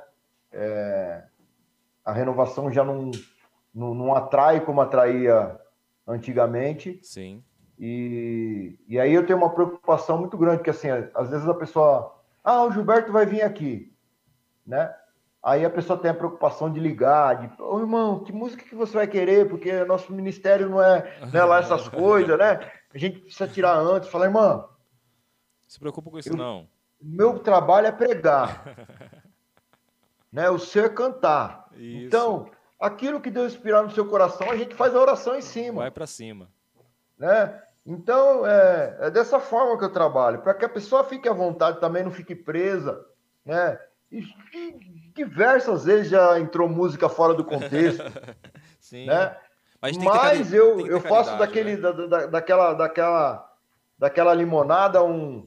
Daquele limão, uma limonada, né? Por quê? Porque... É o que eles podem dar e oferecer. Eu acho que né? Esse é o ponto, né, irmão? A gente não pode cobrar de alguém aquilo que ele não está pronto ainda para dar, né? A mesma coisa de uma árvore, se você querer colher um fruto maduro, se ele nem começou a crescer ainda, né? Você mata a árvore antes do tempo, né? Então acho que tem o lance do mamão, né? Com o mamão, se não me engano, o pé macho do mamão dá os mamão ruins e o fêmea dá os mamão bons, só que você só sabe se é macho ou fêmea quando cresce. Exatamente. Não é verdade? Então, a história do Pedro não foi um final feliz, irmão. Não. O Pedro, depois daquele dia, ele me colocou de banco. Olha só. Só que ele judiou de mim. O que ele fazia? Eu fiquei de banco 2 anos. Hoje a pessoa não aguenta ficar de banco uma semana, né? Não. Se ficar um grupo já tá achando ruim no próximo. É, não pode ser corrigido. Hoje o pessoal tá muito no não me toque, né? Muito no mimimi, né? É. Ele ligava para mim, ele falava assim: Gilberto, terça-feira você que vai pregar. Tá bom. Eu preparava a pregação. 5 minutos antes da pregação começar, ele vinha no meu ouvido e falava assim: ó, Deus falou que sou eu que vou pregar essa noite. Amém. 2 anos, irmão. Nessa 2 anos. Esperando, sendo obediente, até que o dia que Deus falou: ó, não é mais o teu lugar. Né? E aí eu comecei em outro grupo de oração. Foi quando eu fui gravar o meu DVD, o Saqueando o Inferno. Sim, eu tive acesso a esse DVD. E para quem viu a dedicatória que eu faço, quando acaba o testemunho, eu faço assim: eu quero agradecer a Silvio Lorival, que foram as pessoas que foram falar de Deus para minha mãe, foram a pessoa que foram marcar o terço. Quero agradecer a Dona Alice, que é a coordenadora de Jesus e Maria, obrigado por me ajudar. Deus abençoe. Quero agradecer o Ricardo Galhardi, porque foi, né? Aí eu até falo para ele: valeu, mano, velho. Aí quero agradecer também o Djalma Simplício, meu padrinho de casamento, que me deu carona durante 2 anos, porque eu não tinha dinheiro para voltar e tal, né? Era 2 ônibus para ir, 2 ônibus para voltar, e naquelas caronas ele puxava minha orelha, falava de Deus, né? E por último, eu escrevi assim: eu quero agradecer também ao Pedro. E eu disse assim no DVD: Pedro, o discípulo nunca é maior do que o seu mestre, mas ele é eterno motivo de sua alegria. Obrigado, mestre. Nossa. Porque ele me ensinou tudo que eu sei, irmão. Sim. Então, se tem uma coisa que a gente não pode perder e esquecer, é algo chamado gratidão. Sim. Né? As pessoas são pouco gratas pelas graças da qual Deus vai dando ao longo do tempo, né? É, porque assim, com certeza passou várias pessoas sobre a sua vida. Sim. Que foram importantes para vocês. Exato. É, na minha também passou e ainda vai passar. Porque com cada momento da nossa vida, Deus envia anjos para nos ajudar. Com certeza. Né? E a gente, às vezes, acaba esquecendo de ser grata a essas pessoas. Né? E eu quis fazer questão de agradecer nesse DVD, para que todo o Brasil soubesse quem foram as pessoas importantes pela minha conversão. Né? Então é dessa maneira. Falei que ia falar pouquinho. Né? Tranquilo. Foi dessa maneira que eu... cheguei até Deus, e dessa maneira que eu tenho permanecido com Ele nesses 29 anos de ministério, de percorrer esse Brasil, de ir em grupo grande, grupo pequeno, de ir quando a pessoa pode me dar uma ajuda de custo, quando Sim. a pessoa não pode, de ir e fazer a vontade dEle, de ser sinal dEle na face da terra. Né? Eu sei, irmão, Deus, ele não me escolheu para pregar para a multidão. Né? Eu sei, hoje eu sei. Porque durante muito tempo eu tinha vontade de estar nos grandes palcos. Né? Porque você começa a pregar, você Sim. fala assim: eu vou pregar nesse lugar aí. Né? Eu vou... mas depois você vai amadurecendo. Se eu estivesse no lugar dele, eu fazia diferente, eu fazia não sei o quê. Não tem essa? Depois você vai amadurecendo e crescendo como um homem de Deus e na espiritualidade. Então tem uma coisa que eu amo fazer, é dar meu testemunho para a molecada. Né? O pessoal aqui, irmão, só de pontuar eles nem sabem que eu sou tão velho assim, então também me passo por moleque. Passa bem. Aqui, ó, já até mandaram aqui, ó, a Soiane mandou assim: me lembro do meu primeiro EJC, na paróquia São Pedro e São Paulo. Deus abençoe muito sua vida, irmão. Aí. Amém. Você vê, realmente esse pessoal te conhece, e com certeza o testemunho dá um impacto na gente, com certeza, né? E a gente faz rever nossa vida. E só para pontuar uma coisinha que o Gilberto falou, não é porque ele está no nosso programa, não, mas eu gostaria de testificar isso que você falou, viu, irmão? Com ajuda ministerial ou sem ajuda ministerial, com multidão ou sem multidão, toda vez que a gente convida o Gilberto Negão para qualquer coisa, ele nunca coloca empecilhos nem barreiras para poder para poder falar de Deus, para falar do amor de Deus, daquilo que o Senhor fez na vida dele. E eu gostaria muito de deixar registrado isso, viu? Porque não é da sua palavra, não, viu, irmão? É algo que nós vivemos, e todas as vezes que eu te indiquei e que te chamei, sempre foi dessa mesma forma, dessa mesma transparência. Mas vai aparecer o QR Code aí, né? Opa, depósito aí depois. Mas dessa vez vai ser na minha conta, não na sua, viu, irmão? Não, mas amém, é isso aí mesmo, viu? É isso aí mesmo. Isso, irmão. Então, hoje eu me vejo claramente assim, bem... Se Deus permitir, assim, que eu chegue com uma idade avançada, trocando uma ideia com a molecada, porque eu acho da hora, né? Eu acho que é um chamado, e esse chamado não é todo mundo que quer fazer, então eu quis, né? Então eu vou até onde Deus permitir que eu vá. Sim. Né? Hoje, 90% dos meus compromissos são em encontro de jovens. Né? Então vou lá, zoo, brinco, e aí nós faz chacoalhar o bambuzal e deixa a graça cair, né? Mas é uma coisa que eu amo fazer. Irmão, então, eu lembro de uma parte do seu testemunho que eu acho que seria interessante aí falar para o pessoal que nos acompanha, da questão da AIDS, né? Dessa luta contra a AIDS, e aí a sua esposa, a Rita, e aí questão de ter filhos, né? Você não concluiu essa parte aí, acho que essa parte é muito, né? Muito importante. Verdade. A gente fala tanto que... Então, eu casei dia 27 de novembro de 1991. Dia de Nossa Senhora das Graças. Eita, muita graça. Um foi bem depois aí que você entrou no grupo de oração também, porque você falou que setembro de 91 foi sua primeira experiência. E se você vir em casa, você vai ver que tem uma imagem de 60 centímetros bem no portão, né? Ó. Nossa Senhora das Graças. Epa, mandar foto para ele aqui da frente também, né? Isso, aqui também tem uma dessa. Então, assim, o meu sonho, depois de casado, de ser pai, não tinha morrido, né? Até mesmo depois que eu conheci Deus, essa esperança foi redobrada, mas nós sabíamos que do risco de tudo mais, mas também queríamos ter uma vida de acordo com aquilo que a igreja pede. Sim. Né?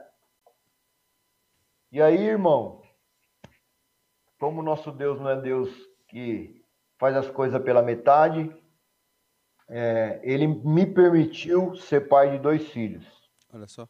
O Richard Matheus e o Wesley Matheus. Né? O Wesley Matheus hoje tem 25 anos e o Richard Matheus tem 23.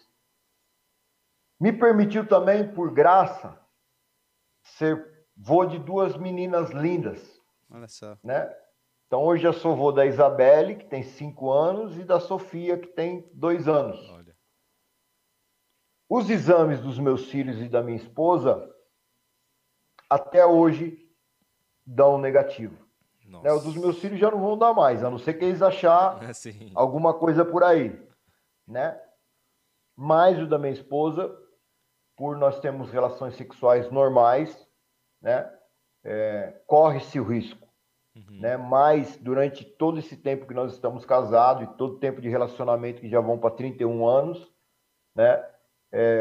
Até hoje minha esposa não se contaminou com o vírus do HIV. Olha só. Né? Então nós vemos isso como um milagre. E também eu estar vivo também há 31 Sim. anos também não é, né? Porque a grande maioria da minha geração morreu. Eu lembro que a sua geração de diagnosticado com HIV é a mesma de Renato Russo, de Cazuza. Verdade. E eles já se foram, né? O Cazuza foi diagnosticado dois anos antes, né? Eu tomei os mesmos medicamentos que ele tomou, o AZT, né? Mas eu tomei bem depois, porque o coquetel chegou na rede pública em 1994. Olha só. Até 94, ninguém tomava esse medicamento, só quem era rico, né? O Cazuza foi tomar nos Estados Unidos, e nem com dinheiro, Estados Unidos, nada aguentou, né? Ah, isso é verdade. E Deus não, Deus teve misericórdia para comigo, né? Eu peguei uma pneumonia muito forte e eu fui para a cama, né? E da cama para o hospital. Para o hospital eu fiquei internado, né? Tacou meus dois pulmões. Hoje o Covid fala de pulmão aí toda hora, né? Eu tinha comprometido os meus dois pulmões e chegou uma hora que o médico falou: "Ah, não tem mais o que fazer", pro meu pai e pra minha mãe. Tinha uma injeção, um medicamento muito forte. Hoje eu não sei se tem mais sorte, mas naquela época era o top, era ele, né? Era penicilina na veia. Então eu ficava tomando penicilina. Eu acho que era de 6 em 6 horas, uma coisa assim. Eles colocavam um frasquinho e ficava pingando na veia. Nossa. De tão forte que era o medicamento secava a veia. Hoje eu não tenho mais nenhuma veia, nenhum braço. Eu tive que fazer cirurgia na coluna. O local de acesso foi na minha virilha, né? E quando o médico falou que não tinha mais o que fazer, eu senti que estava chegando a minha hora realmente, né? Já tinha perdido mais de 30% do meu peso, estava só pele e osso, né? As pessoas olhavam para mim e já não me reconheciam mais. E foi o melhor barato, irmão. Né? Porque eu não estava drogado, né? Entrou um homem de branco pela porta do meu quarto. E aí, quando eu conto isso no testemunho, o pessoal fala assim: mas homem de branco no hospital não tem nada a ver, né, irmão? É o que mais tem. É verdade, irmão, mas um homem de branco que atravessa uma porta fechada não tem. Está aí. Ele estendeu a mão para mim e falou assim: "Filho, você se lembra o dia que eu tirei você das drogas?" Eu disse: "Senhor." Foi aí que eu acordei, irmão, e vi a marca da chaga. E aí ele dizendo assim para mim: "Confia em mim, que eu vou tirar você dessa cama também. Porque eu não sou um Deus que está morto, mas eu sou um Deus que está vivo e ressuscitado." Eita. Daquele dia, 3 dias depois que o médico falou que eu ia morrer, eu estava tendo a minha alta. Olha só. O tamanho foi a recuperação, né? Então, Deus não me tirou da cama à toa. Não tirou para mim ficar em casa, sentado no meu sofá, sem fazer nada. Ele me tirou para ir para essa estrada desse Brasil afora, né? Viajar 12 horas de ônibus. Meu Deus do céu, misericórdia. Né? Chegar lá e pregar a palavra de Deus, irmão. Eu tinha essa vontade de também pregar pro mundo inteiro. Até um dia que eu saí só de Curitiba e vim para São Paulo sozinho dentro de um ônibus.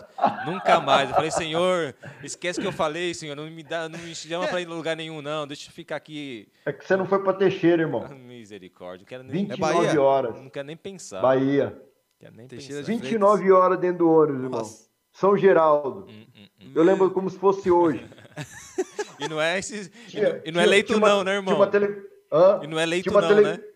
Tinha uma televisão e eles tinham um programa fechado da empresa.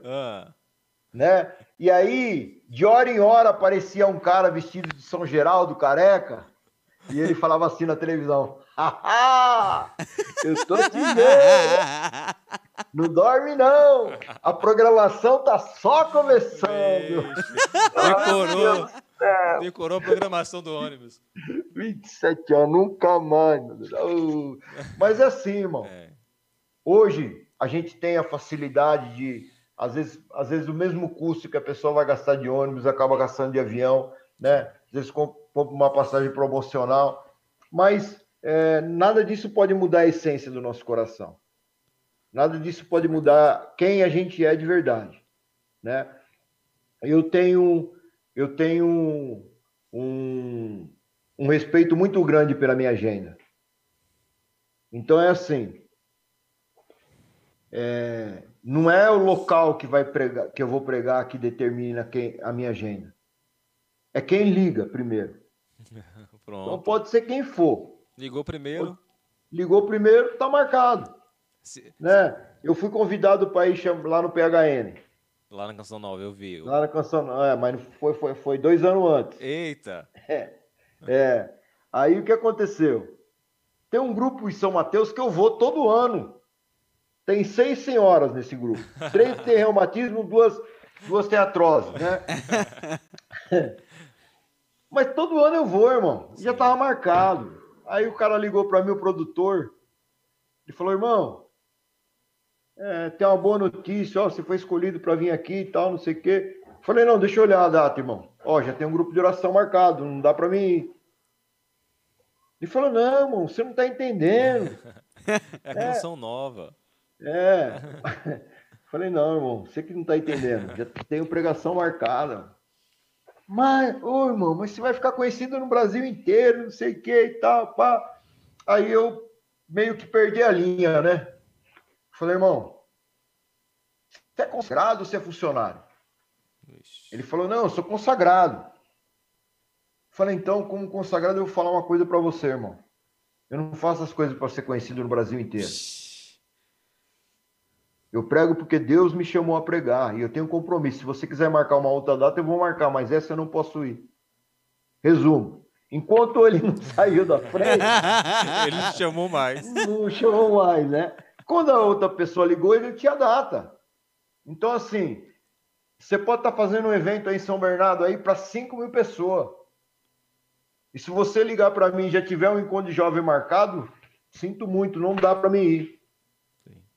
Né? Então, eu não troco. Eu sei que eu vivo da providência, que eu necessito de vender meu DVD, um chaveirinho...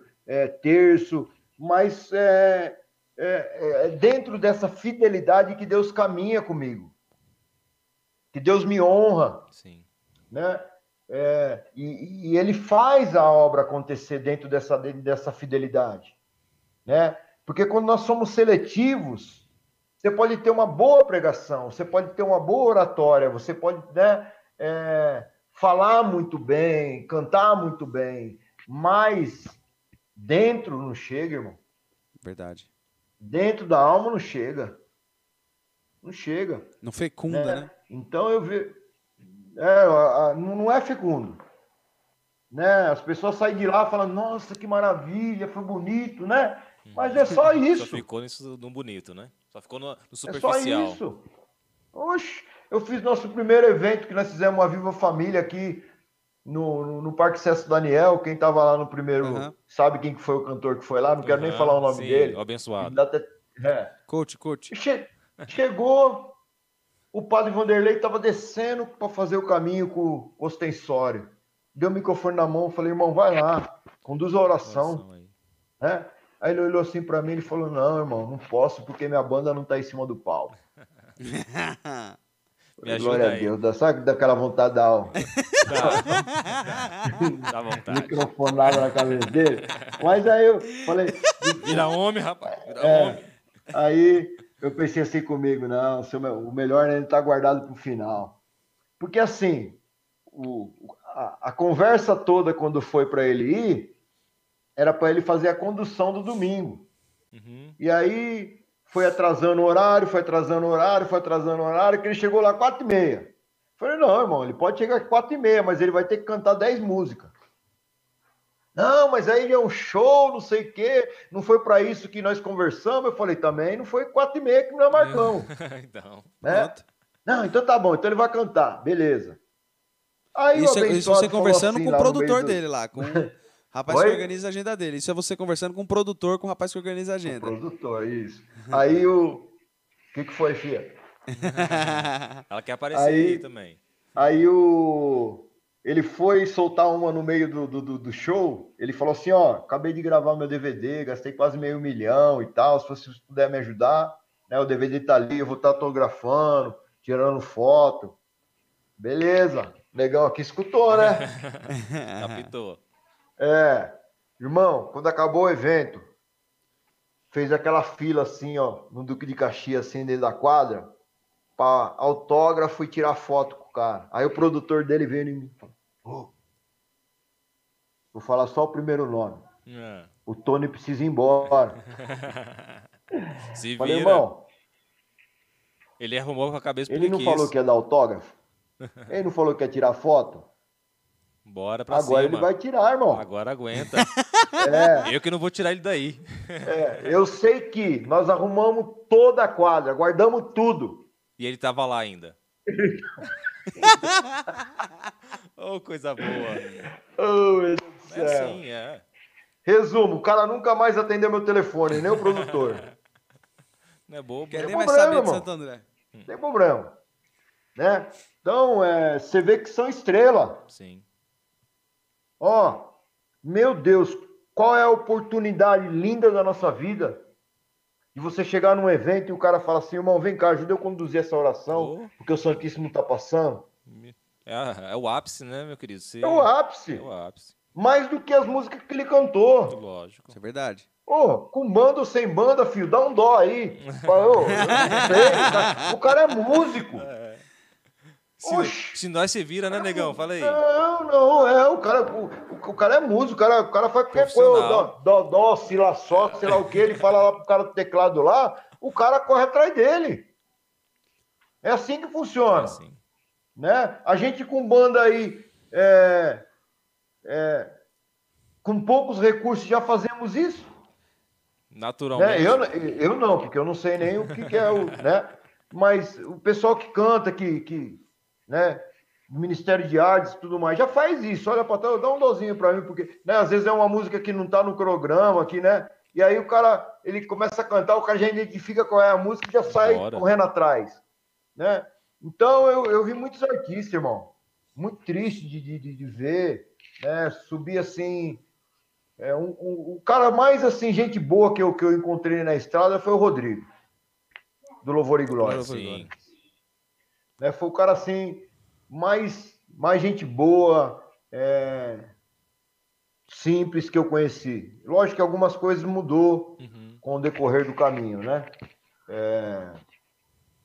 Mas ele por trás e pela frente, ele é a mesma pessoa. Né? Então, um cara que, assim, na missão, ele não tem tempo ruim. Uhum. Né? Vamos cantar, vamos pregar, vamos pra cima, irmão. Vamos rezar. É.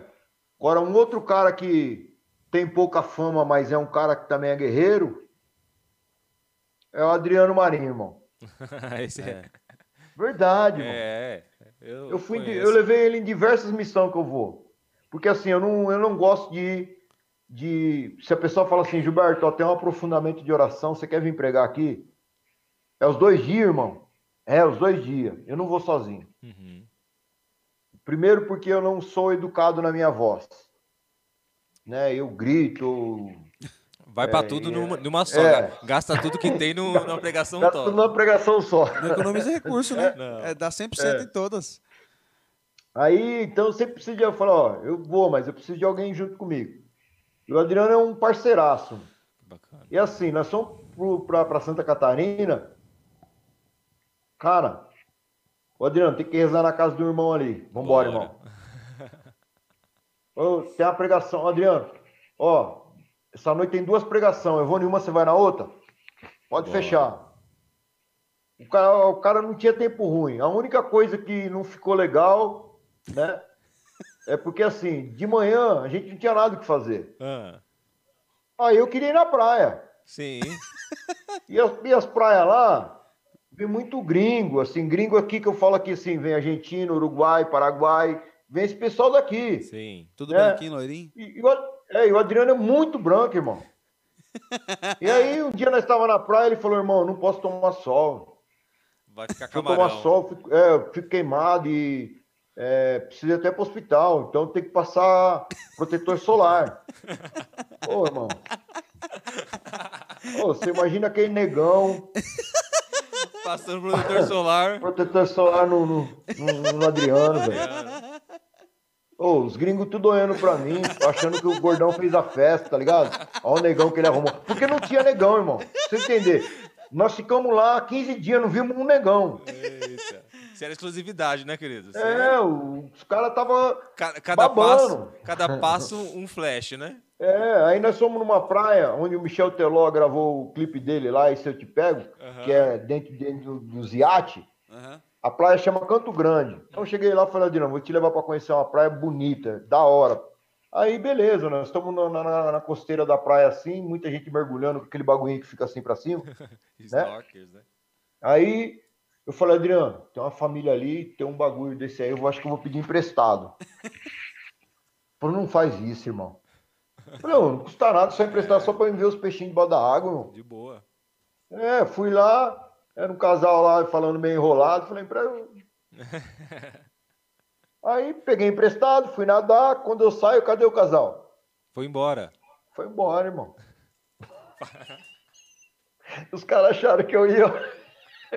Já que tava intimidando aí, chegou... Um negão lá, ei, presta um negócio aí, ó. Eu falei pro Adriano, vambora, antes que a polícia chega. E deixei o óculos lá, velho. Oh. Alguém ganhou o óculos. Alguém ganhou. Mas falando sério, assim, o cara é 10. 10, irmão. 10. Né, 10. Então, assim, e um outro cara que eu sou muito fã dele. Assim, eu sempre que eu tenho oportunidade eu falo. Eu não sei se você conhece o Ilha da Comunidade Eternum Day. Conhece, é nosso amigaço. Conhecemos. Mão, o cara conhece tudo da igreja. É monstro, ali é monstro. Né? Cara, eu chego nos encontros de jovem que tem 10 jovens pregando. 10 jovens fazendo. Ele tá lá. E ele sempre prega antes de mim. É casadinha, né? É casadinha. Sempre prega antes de mim. E sempre que eu chego nesses encontros, sempre tá atrasado. E quando o cara fala assim pra mim, ô irmão, o encontro tá atrasado, o pregador tá demorando um pouquinho, eu falo, quem tá pregando? É o William? É o William. Ele, como que você sabe? Mas é um cara que é o seguinte, irmão. Com todo o conhecimento que ele tem, toda a sabedoria que ele tem, ele nunca fala não. Então, eu tiro meu chapéu porque... Ele já teve ministério de música muito famoso. Sim. Né? Já tocou em muitos palcos grandes, mas nunca perdeu a essência. Né? A família dele como um todo. Né? Eu conheço todo mundo lá. Então, quando você vê pessoas assim na sua vida, isso é inspirador. Com certeza. É inspirador para o seu ministério. Né? Ele veio pregar um encontro para nós, para 20 servos do nosso grupo de oração. Cara, mas o cara arrebentou, sabe? Então, assim, fora o conteúdo que ele trouxe, que me fez renovar, olhar por outro olhar. Então, você vê que ainda existe pessoas que ainda vivem o verdadeiro evangelho. E uma espiritualidade, um carisma próprio dele que você não encontra em lugar nenhum, assim. Ele realmente, se ele tem uma mensagem especial para uma pessoa só, para um jovem só, ele vai gastar ali meia hora depois da pregação dele com aquele jovem, custe o que custar. Mesmo que ele tenha marcado já outra pregação daqui a tal hora. Ele vai falar, ó, tô chegando atrasado aí, tal, mas não faz igual eu, saio correndo, não. Não, ele vai. Ele vai com calma. Mas eu sempre saio correndo. Imagina. Pessoal, mas cadê o Gilberto? Já foi. Já foi, porque compromisso, né? Mas muito bacana. Sempre atrasado. Mas é isso aí, amado. Essa é a minha vida, minha história, o jeito que eu levo minha vida hoje. Hoje, por causa da pandemia, muitos grupos de orações pararam de funcionar, né? A maioria das pregações a gente faz online, né? Dificilmente eu faço o que nós estamos fazendo hoje, bate-papo, né? Eu só faço um pedido quando a pessoa me chama para pregar pela internet. Fala, faz um favor para mim. Na hora que eu for pregar, deixa só eu. Né? Tira as carinhas todas, deixa só eu. Por quê? Porque eu não quero saber quantas pessoas estão escutando. Né? E ali eu vou pregar com todo entusiasmo, como se eu estivesse na frente de 5 mil pessoas, de uma multidão. Né? E aí eu falo, assim que eu acabar, eu vou fazer a minha oração e já vou sair, porque aí eu já gritei, já esperneei, já pulei, já suei, né? Não bebi água, perdi a voz, e aí eu não aguento falar mais nada. Aí a pessoa quer fazer mais uma despedida de 50 minutos, né? E aí é o único pedido que eu faço. Uhum. Aí voltei à minha vida profissional, hoje eu tenho uma marcenaria, estou trabalhando com isso, né? E talvez, se as coisas voltarem ao normal, talvez eu vou continuar dessa mesma forma, trabalhando, depois de 16 anos ter vivido da providência de Deus, né?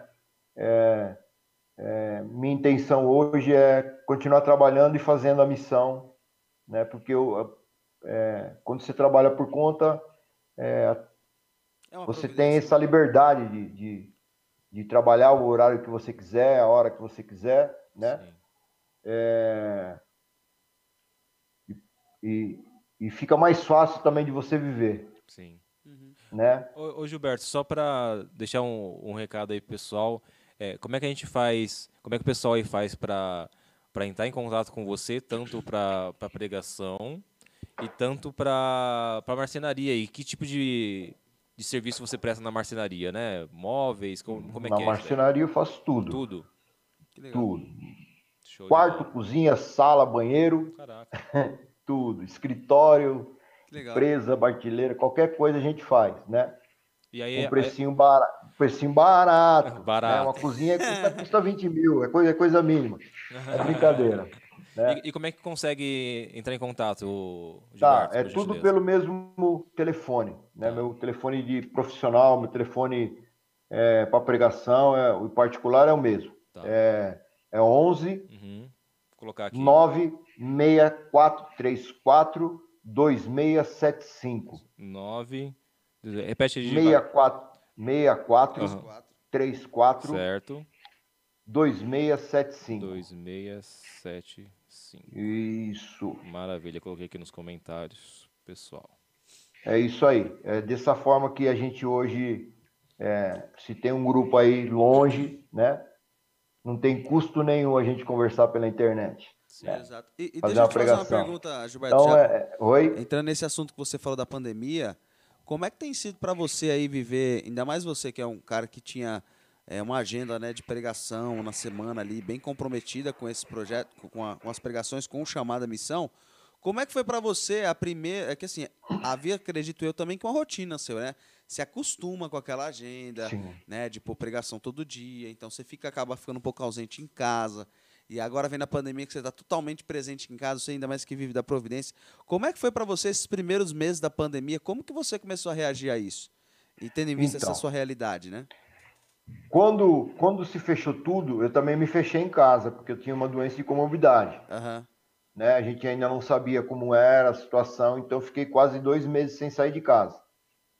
Graças a Deus que eu tinha uma reserva, porque se eu fosse depender de providência de alguém, irmão, tava lascado. Imagina. Né? Mas Deus permitiu que eu tivesse essa reserva para que eu pudesse ir me administrando, uhum, né?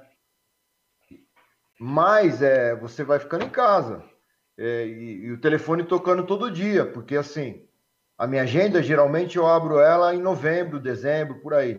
Eu espero primeiro sair da paróquia para poder, né? Porque o da renovação aqui da minha região às vezes sai meio atrasado, o diocesano também sai atrasado. Sim. Né? E aí as pessoas ligam para mim já marcando para dezembro. Ah, vou ter 2 encontros. Ó, marca esse, né? Ô, irmão, reserva aí. E aí você vai marcando. E aí, quando começou, só via ninguém ainda esperando até o último momento para ver se ia mudar a situação. Uhum. Ligando, foi desmarcado, irmão. Sinto muito, não vai ter e tal. Mas já sabia que não ia ter, uhum, né? E aí vem uma readaptação, que Você se inventar que é o difícil. É. Como eu disse para vocês, eu 16 anos vivendo totalmente da providência de Deus, né? Pregando, não falo que eu pregava todo dia, né? Mais de final de semana era todo final de semana, a não ser que eu reservasse e falasse assim, não, isso aqui é o final de semana da família. Quando a Rita tomava conta da agenda, ela escrevia. Eu abria assim, moiou. Meu irmão, esse final de semana não dá para marcar não, né? Por quê? Porque aí ela via que estava demais, ela já dá uma segurada, fala, ó, isso aqui vai ficar em casa. Então, beleza. Então, é como se falou, faz parte da sua rotina. Quantos aniversários eu não passei na estrada, né? Filhos, esposa, aniversário de casamento, né? Quantos? Né? Então, já se faz parte da sua vida, né? Você se preparar sua malinha na sexta-feira, né? Todo aquele rito e ir embora, né? Isso faz parte. E os grupos de orações semanais também. Mas o mais difícil foi se reinventar, irmão. Porque depois de 16 anos, você olha para um lado e olha para o outro, você fala assim, vou fazer o que da minha vida? E agora? E agora? Eu consegui terminar o meu ginásio, há 5 anos atrás. Eu só tenho a 8ª série. Então, profissionalmente falando, na carteira também, eu tenho, para vocês terem uma noção, eu tenho 1 ano e 2 meses de carteira,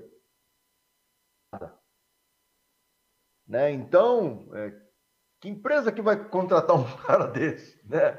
Olhando o currículo dele. Ô, o último registro do cara foi em 93. Sempre trabalhei por conta, né? Sim. E aí Deus abriu uma porta para mim, irmão. Sim, eu enxergo claramente como porta de Deus, né?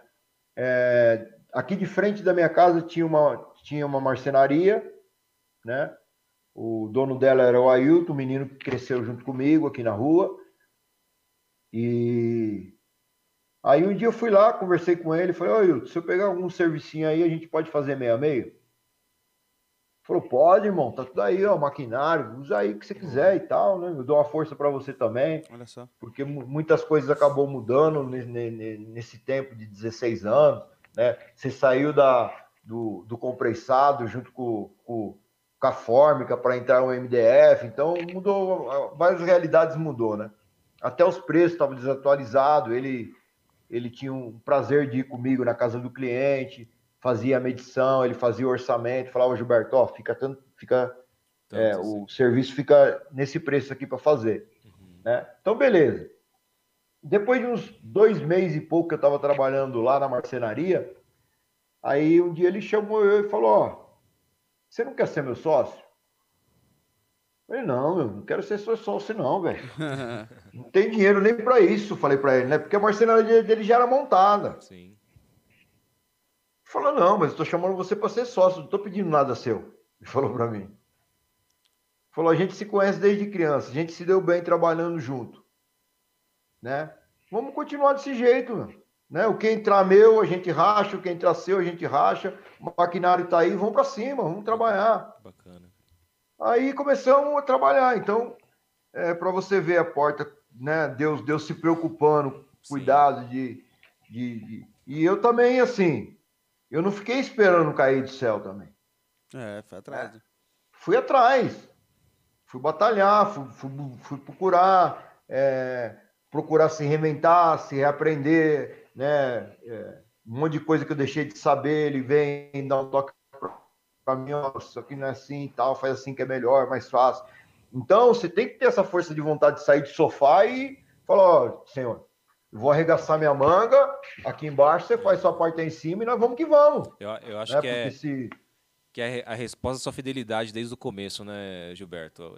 Isso é claro, né? Quando a gente é fiel, realmente Deus corresponde, né? Nós respondemos, né? Deus vai corresponder. Então, nós fizemos mais de 1 ano já de pandemia.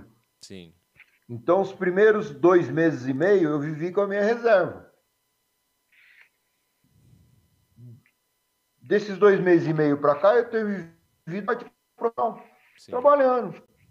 Que bom, que bacana. Né? Trabalhando, é como qualquer pai de família faz, e eu fazia, fiz durante muitos anos, né?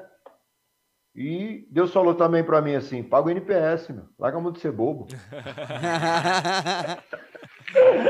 E aí comecei a pagar o NPS, porque senão eu chego nos 65 e não aposento também, né? Tem só a cara de novinho, né, Gilberto? É só a cara de novinho, pelo amor de Deus, né? Tem que aposentar pelo menos com salário mínimo, porque por tempo de trabalho não tem condição.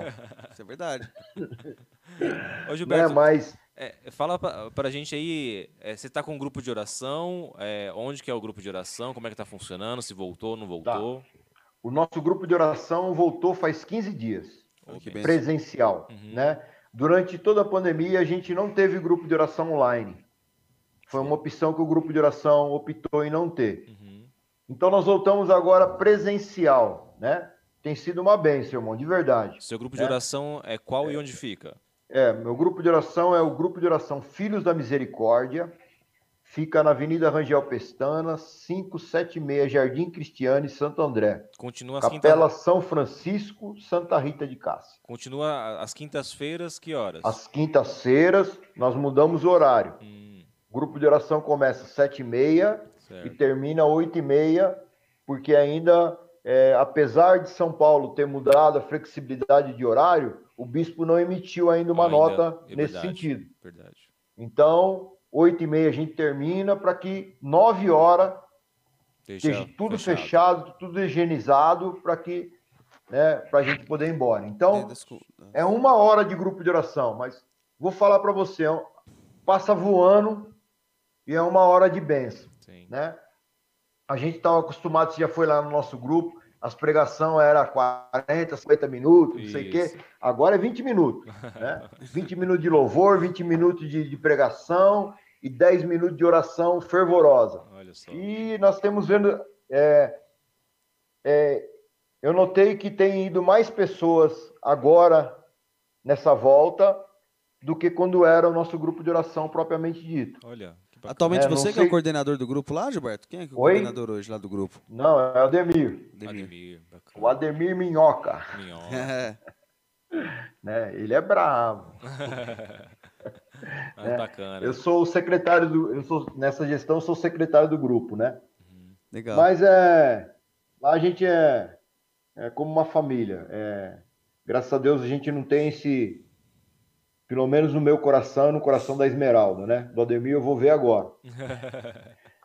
Porque é a primeira gestão dele, né? Sim, claro. Eu digo porque o que acontece? Eu já fui coordenador do grupo, a Esmeralda já foi coordenadora do grupo, e nós continuamos sendo servo do grupo. Tem pessoas que quando não estão num cargo de evidência, acabam não conseguindo ficar no grupo também, né? Então, eu estou no grupo de oração para servir. Já servi em vários ministérios, né? Já servi como coordenador, servi como secretário, como coordenador do Ministério de Pregação. Então, estou lá para servir, né? Seja qual for o ministério, ou também se não for o ministério, se for só para pregar de vez em quando, estamos lá. Vamos participar do grupo de oração. E a Esmeralda é meio uma pegada, né? É muito simples também, então... Não era, a gente não tem aquela vaidade de perpetuação num cargo, sabe? O pé meu. E aí é a história do... Não sei se é a história de vocês, eu não quero roubar briga, hein? Aí, mas eu já vi, né? Muitos grupos de oração que não queriam mudar a coordenação, virou comunidade. Sim. Entendeu? Por quê? Porque não queria ser subordinado. Não queria servir de fato, né? Não queria servir de fato. Então, você vê comunidades que tem dono. Né? O cara não é nem fundador, o cara é o dono, né? Sim, então é triste. Isso é triste demais de ver, de enxergar. Né? Eu acho que para servir a Deus as coisas são tão simples, o pessoal complica demais as coisas, né? O pessoal complica demais. Mas eu acho que mal dessa geração, né? É porque antigamente era tão simples, né? Exatamente. Sim. Você ia lá, falava seu testemunho, falava das maravilhas que Deus fez na sua vida e tá, pô, tudo certo. Tá tudo certo, tudo resolvido. É. Hoje em dia, você precisa de diploma, certificado... Você precisa falar bonito, PhD, rezar bem. E tudo mais um pouco, né? Sim, eu fui num... Antigamente, os congressos era uma cidade para frente de Aparecida do Norte, esqueci o nome. Pinda. Da Monhangaba, isso. Acho que é isso aí. No sentido São Paulo, Pinda e vem Aparecida. Depois de Aparecida tem Canas, não, mais pra frente, Cachoeira Paulista. Não, tem uma antes. Eles faziam igual uma tenda de circo. Cruzeiro? Né? Não, esqueci o nome. Mas beleza. Esqueci, irmão. Vai embora. Aí, 14 mil pessoas, o congresso era lá. Nossa. Ali era o congresso, não tinha ENF, não tinha nada, né? Então, ali, todo mundo ia para lá, irmão. Você via todo mundo sentado, músico famoso, pregador, não sei o que e tal. E só pregava os top mesmo, né? Padre Jonas e assim por diante. Aí, um dia, o Padre Jonas pregando. Eu acho que você não pegou essa época. É. Que agora nós estamos na época dos módulos, né? É. Isso. Teve uma época antes do módulo que era a época da carteirinha. Não peguei. Não pegou. Não. Que era a Secretaria Pedro, Matias, sei o quê. Uhum. Paulo. É isso mesmo. Aí um dia o Padre Jonas começa a pregar e naquele fervor todo dele assim, já tinha passado uns 10 minutos de pregação. Aí ele parou no meio da pregação. Ele falou, mas meu Deus, eu não sei o que eu tô fazendo aqui.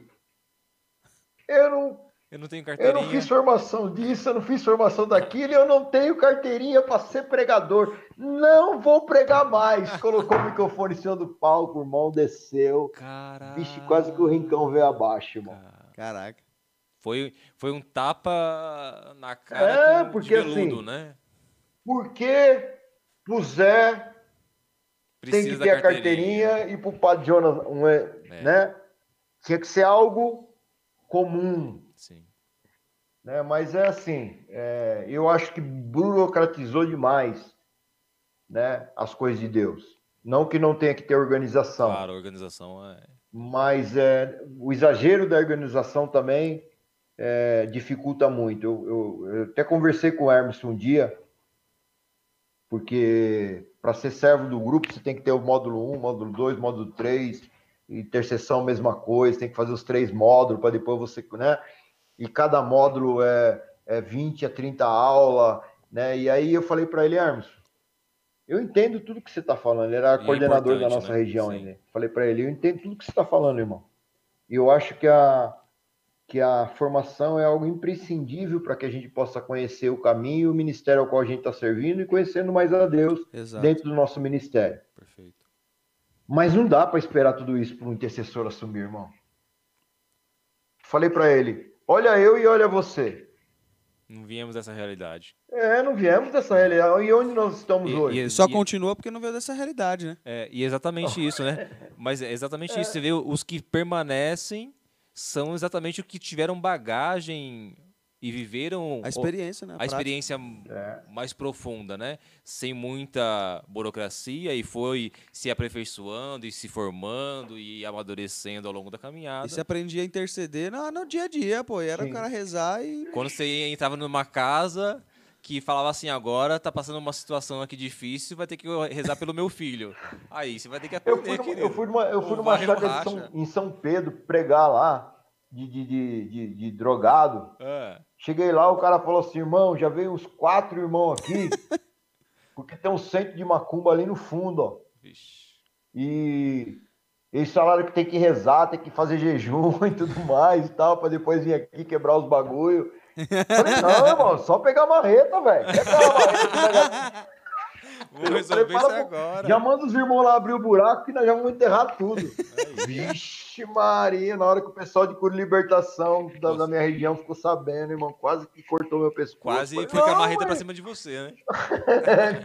Falei, não, mas... Espírito Eliástico. Não, é assim. Sobre a vida do Gilberto. Eu falei, Aí a mulher, não, que tem que se preparar, que não sei o quê. Eu falei, não, filho, mas já estava preparado. Já estava com a marreta na mão? Já nasci pronto, minha querida. Você não está sabendo disso, não? Ai, mas... Então. Que bacana, cara. Mas é isso, a gente tem que ter essa maturidade. Mas né? o correto não é esse? Porque, assim, a gente não sabe o que vai acontecer na curva. Sim. Né? Quando a gente acabar esse programa, eu vou para minha casa, o que vai acontecer na curva? Quem eu vou encontrar? Sim. Então eu tenho que estar todo instante preparado. É. Não Sim. posso deixar para amanhã, porque amanhã é muito tarde. Sim. Né? E as pessoas já viram o bagulho. Ué, vai para cima que Deus vai atrás, meu. Ou afinal das contas, né? Quem faz a obra acontecer? Somos nós com os nossos diplomas, certificados, ou é Deus de fato, né? Porque se é Deus, não precisa de diploma nem de certificado. Agora, se for eu, se for você, aí, meu querido, se prepara mesmo. Aí, certificado, diploma é pouca coisa, né? Não serve para nada. Não vai servir para nada. Não serve para nada. É isso mesmo. Se alguém grandão da renovação escutar essa pregação, né? Esse bate-papo, mas na roça, só para entender, nós não estamos falando mal Sim, claro. Do contexto Sim. de tudo, mas estamos falando dos só exageros, que isso não pode isso não pode ser base para que você impeça também a pessoa de servir a Deus, Sim.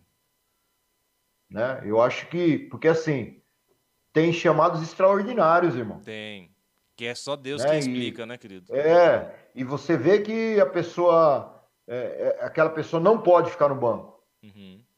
Tem coisas que acontecem são extraordinárias. Então, agora, vamos supor um exemplo aí, aparece aí um Michel Teló no seu grupo de oração. Sim. Ele é músico, cantor, né? Você vai falar para ele, ó, você vai fazer primeiro o retiro de Ministério das Artes, né? É verdade. Vai fazer lá o retiro. Depois você vai lá fazer o congresso lá na Aparecida, lá. Depois você vai para o workshop só de músico. Depois você vem servir como músico no grupo de oração. E se for ministrar o grupo, tem que fazer o curso de ministro de louvor para conseguir ministrar, hein? Senão não pode. Então, quer dizer, o cara já canta, o cara já sabe tudo de música. Né? Então, não dá para deixar o cara esperando. Não dá para perder tempo. Né? E sabe o que eu sinto? Sabe o que eu sinto também, Gilberto? Você falando disso... Eu lembro de uma coisa. Antigamente, acho que é um pouco da sua realidade, um pouco da minha aqui também. Claro que a minha é bem mais moderna, assim, bem mais nova, né, no sentido. Que antigamente as pessoas eram formadas, as pessoas que permaneceram e perseveraram, eram pessoas que foram formadas ali. Igual você falou, mestre e o discípulo. Tinha alguém que ensinava, tinha alguém que estava ali orientando, era, sabe? No dia a dia, era tete a tete, era no dia a dia. Você aprendia servindo do lado do cara. Hoje em dia já não tem mais isso. Né? Hoje em dia, assim, nós não temos mais há um distanciamento, exatamente, há um distanciamento diante da referência. Pô, hoje eu não consigo chegar na referência do cara que prega e falar, meu, você prega pra caramba, me ensina a pregar. Hoje não tem mais isso, porque há uma blindagem, talvez, nas referências, enfim, não sei. Né? Não quero julgar ninguém, mas essa dificuldade. Isso, né? Eu enxergo de uma outra forma. Porque assim, ó. Nós temos várias pessoas boas no nosso grupo de oração. Sim. Na verdade, nossa diocese é muito rica. Né? E aí, o que acontece? O que mata as referências são as conversinhas. Hoje nós temos muita conversinha, mais do que antigamente. E aí, essas conversinhas vai chamo minando. De fofoca, né? Uhum. Vai minando, vai tirando a credibilidade daquela pessoa. Vai matando. O cara é um líder nato, mas aí sempre tem alguém para falar mal. Sempre tem alguém para escutar e levar isso para frente. E aí, ele é até bom pregador, mas ele não consegue conduzir mais o grupo de oração. Né? O grupo de oração fica cheio de não me toque, não me rele, não sei o que, não sei... Então, eu olhava para as pessoas assim, velho, e a pessoa tinha cheiro de santidade, uhum. sabe? E o meu desejo era estar do lado delas. Sim. Né? Eu só não estive quando me mandaram embora. Né? E não foi só de um grupo. Não, ué. Faz parte, né? Faz parte. Teve um grupo que eu fui mandando embora, que a coordenadora está lá até hoje. Foi mandado embora. 25 anos, 25 Assinaram anos, sua carteira, obrigado. Aqui. 25 anos depois. Pô, não quer sair da frente, filho. Então, nenhuma estrela acende mais do que ela. Não pode. Eu falava aqui pro meu filho aqui, teve um dia de caldo aqui, hoje não é... Hoje é caldo também? Não, hoje é quarta. Terça, hoje é terça. Terça? Foi domingo, então. É. Aí veio o familiar todo, tava falando com meu filho. Falei, é complicado, porque meu filho é da Assembleia de Deus. Sim. Pastor, né? Pastor, né? Bacana.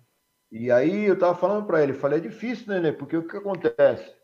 Na Assembleia de Deus tem as mulheres do ciclo de oração, as mulheres que têm revelação, as mulheres que colocam a mão na sua cabeça, filho, fala só a história toda e Deus ainda profetiza para mais 10 anos para frente.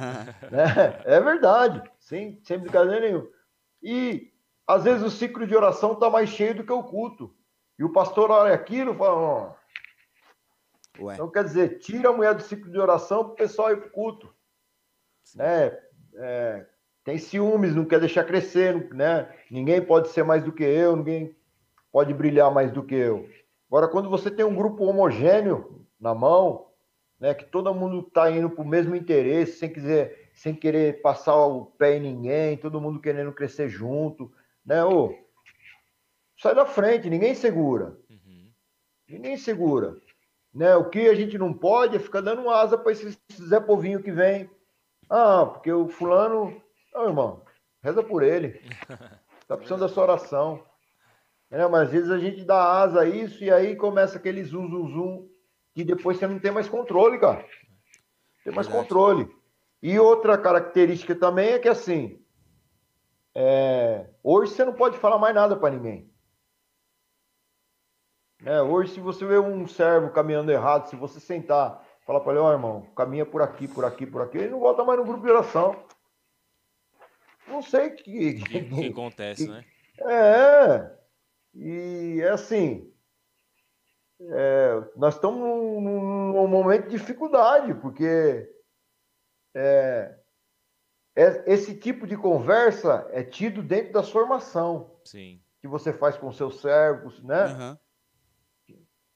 Uhum. Porque o grupo de oração não é para isso, né? Não dá nem tempo para isso e o tipo de pregação também não é nesse sentido.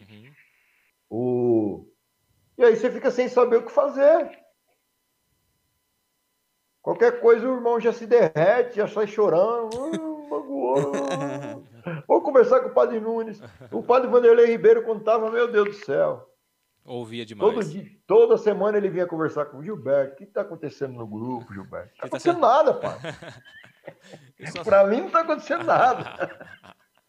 Para os outros não vai saber. Então você vê que o pessoal são complicados. É realidades diferentes, né? Daquela anterior, agora essa é complicado. E assim, ó. Eu queria ter a oportunidade de ter um grupo de jovens, trabalhar com jovens, mas como é de semana, eu não consigo fazer. Sim. Por quê? Porque o jovem estuda, não sei o que e tal, tem N situação. Não está estudando agora por causa do negócio lá da Covid, mas no dia normal ele estuda e tal, não dá para fazer. E final de semana também, para mim, também não dá. Mas eu queria ter um grupo de jovem na mão, porque assim, o jovem é outra pegada, velho. É para toda a obra, né? É outra pegada. Se você for forjar o caráter do jovem do jeito que eu fui forjado, sai da frente. Né? Agora você pega uns casal que... não vem pro grupo porque... não tá me sentindo bem, irmão. Que preguiça, vontade de assistir o último capítulo da novela. Né? Tava com frio no pé. É só ter colocado 2 meias aí no grupo de oração. Aí coloca um monte de empecilho para não ir. Essa é a realidade que acontece hoje. Ô, Gilberto, você teve uma época que fez bastante encontro de grande expressão, né? A nível diocesano aí, né? Expressão diocesana, famílias, dos homens que a gente foi, mulheres, né? Não fomos, né? Mas. Sei não, acho que eu vi esse gordinho lá. Mas minha esposa estava gravando lá a pregação. Mas bacana. E aí, tem alguma projeção no meio dessa realidade toda, nessa pandemia e toda a situação? Pra tem alguma projeção? Não tem. Não tem. É, falando claramente, não tem. Sim. É, a gente está esperando para ver o que vai acontecer realmente. Tá. Porque, assim, não dá para você fazer uma projeção dentro de um país que não tem uma projeção de saúde. De saúde. Né? Hoje nós temos cada estado tomando as suas decisões, né? Sendo que esse tipo de doença deveria ser encarada de uma forma única, sim, né? Em todo o Brasil. Então, não dá para você fazer uma projeção em cima de um estado. Né? E que muitas vezes o município faz outra projeção. Faz outra projeção. O Estado faz uma e o município ainda tem o direito de fazer outra. Já aconteceu em Santo André, de vir uma projeção de volta às aulas em São Paulo e o prefeito Paulo Serra em Santo André proibir. Exatamente. Então não dá para você fazer uma projeção. E tudo indica que o Brasil, da forma que está... A velocidade de vacinação, tudo indica uma terceira onda. Pode ser maior ou menor, mas tudo indica isso. Entendi. Né? Se abriu, nessa segunda onda, se abriu muito rápido. E, é claro, as pessoas também precisam comer, então... E o Brasil também não é um país rico que pode sair distribuindo dinheiro igual aos Estados Unidos. Com certeza. Né? Mas você abrir uma cidade com 80% dos leitos pedir para o caos chegar. É uma loucura, né? É uma loucura. Sim. É uma loucura. Né? Então, tudo indica que teremos. O que eles estão tentando evitar é o quê? Que apareça uma nova cepa aí mais contagiante que a anterior. A da China já é. Da China não, perdão. Da Índia já é. Né? O que eles estão tentando fazer, eles viram um caso no Brasil e tentaram rastrear e conseguiram. Mas precisa ver se é só esse caso que apareceu. Né? Então não dá para fazer uma projeção. Né? Depois disso tudo que 50% da população ser vacinado. Aí você consegue fazer uma projeção. Né? Dá para ter um evento? Com quantas pessoas dá para fazer esse evento? Né? De que maneira? Se vai manter distanciamento ou não? E assim por diante. Hoje a gente vê os Estados Unidos. Os Estados Unidos já está com 59% das pessoas vacinadas e 35% que não quer se vacinar, que é trumpista. Eles não querem. Sim. Né? Mas para as pessoas que já se vacinaram e tomaram a segunda dose, eles já podem ter uma vida normal. Sim. Né? Acho que é só ônibus e... Ônibus e lugar público, né? Que ainda usam. Fora isso, tá liberado. Porque até em restaurante fechado ainda pode ficar sem máscara e tal e tudo mais. Então você vê que praticamente abriu. Tem outros países também que abriram também. Nós estamos em passo tartaruga. Então a gente não consegue fazer uma projeção. Né? E também você também tem que agir com sabedoria, né? Porque o que acontece? Você cria uma marca. Que é o que vocês estavam fazendo, né? Isso, você cria uma marca. Sim. E eu sou muito criterioso nesse sentido, né? Porque assim, eu organizo evento desde quando eu comecei a caminhar. Né? Então eu acredito assim, se tem que fazer bem feito. Né? E se tem que fazer para marcar. Né? Então, quando você cria uma marca, você tem que zelar por ela. É melhor não fazer... Do que fazer de qualquer jeito. Concordo. Né? Então, aí você... para você não perder, porque assim, todo evento que você faz, além do conteúdo, tudo mais que é passado... Gera uma credibilidade, né? A pessoa tem que sair de lá com um único sentimento: quero mais. né? Então, quando você lança de novo a divulgação daquele evento, a pessoa já pensa naquele outro que ela fez, ela fala, pô, o bagulho é da hora, não sei o que e tal, e já se articula para ir. Eu já fui um monte de evento realizado que foi um fiasco, né? De estrutura, de pregação e tudo mais, e aí, principalmente em encontro de jovens. Uhum. E aí, quando você vai falar para esse jovem de novo, fala, ó, vai ter um evento assim, assim, assim, o que ele faz? Ele linka na cabeça dele aquele último que ele fez, que foi uma merda. Sim. Ele fala, eu não vou. Não, já fiz um. Foi legal? Ah, foi. Foi. É. Isso é verdade. Entendeu? Então, aí não, aí você tem que ir atrás de pregador bom, que não está sobrando, né? Difícil de achar, né? Nós tivemos uma graça aí de estar com Moisés aí diversas vezes, não sei porquê. Com a irmã Marionice também, diversas vezes. Né? Enquanto tem gente do mundo inteiro que está atrás dos caras, o velhinha veio para nós aí 4 vezes. Olha só que bacana. O Moisés também veio 4. Né? Então, né, não foi por recurso, porque nós não oferecemos mais do que ninguém, né? Até mesmo porque o Moisés nem cobra. Né? Ele pede ajuda, o translado dele e ajuda ministerial. E ajuda ministerial. Né, que é o mais justo. Sim. Que é para a obra, ainda mais que ele praticamente financia com as pregações, né, levar nas costas. É um grande... Então você vê que é por graça que veio. Né? Tem algumas pessoas, outros malucos que veio, mas aí não é tanta expressão, as pessoas às vezes acabam não vindo atrás do... E a gente sabe o conteúdo que ele tem, sim, que nem o irmão Trovão, por exemplo, o Anderson Reis. Uhum. O Anderson Reis é meio polêmico, né? Mas é bom. Mas conhece muito, cara. Conhece muito. Então, assim, as pessoas têm que parar para escutar, velho. Carlinhos, Carlinhos de Americana foi aí também, não foi? Oi? O Carlinhos? Carlinhos de Americana? Os Fontes de Avivamento? Veio. Gente boa também. O Carlinhos veio no grupo de oração. Ah, é verdade. Não foi no encontro, ele veio no grupo de oração.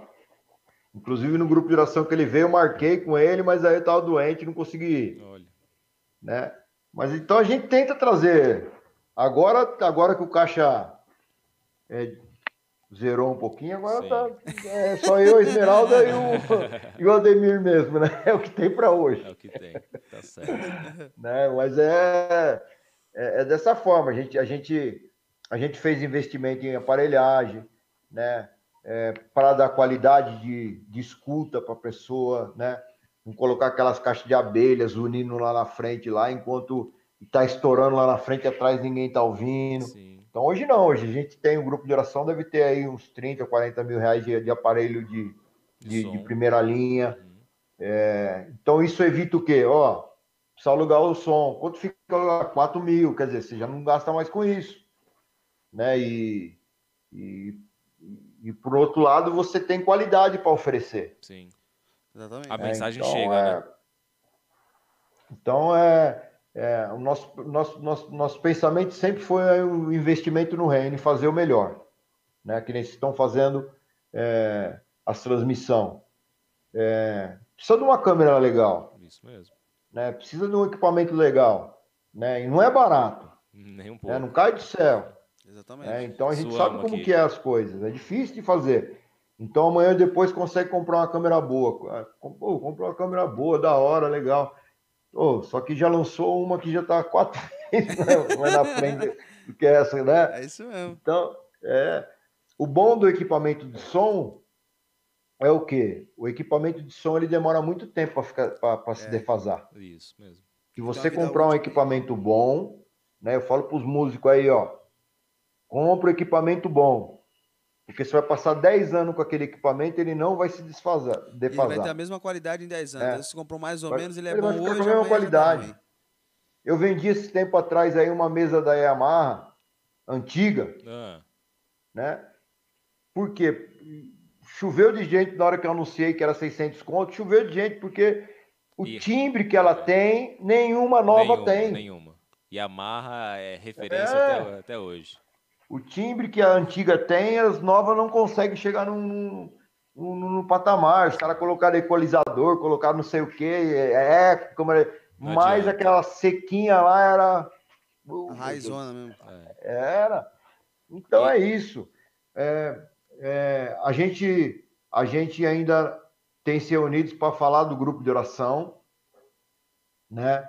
E eu acho que até o final do ano, enquanto não se normalizar as coisas, nós não vamos falar sobre evento. Entendi. Né?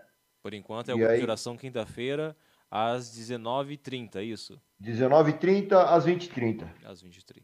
Perfeito. Passa rápido. Isso aí. 9 horas já está em casa jantando e dormindo. Maravilha. Gilberto, cara, quero agradecer aí a sua presença aqui.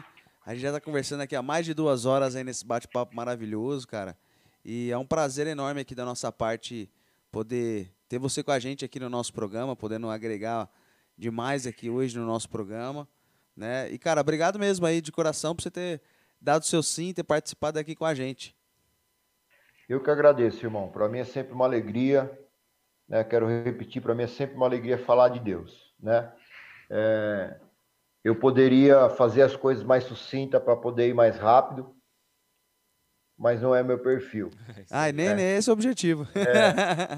Não é o meu perfil. Então, eu gosto de fazer, gosto de falar, gosto de conversar. Entendi. E para mim foi um prazer enorme estar conversando com vocês e sobre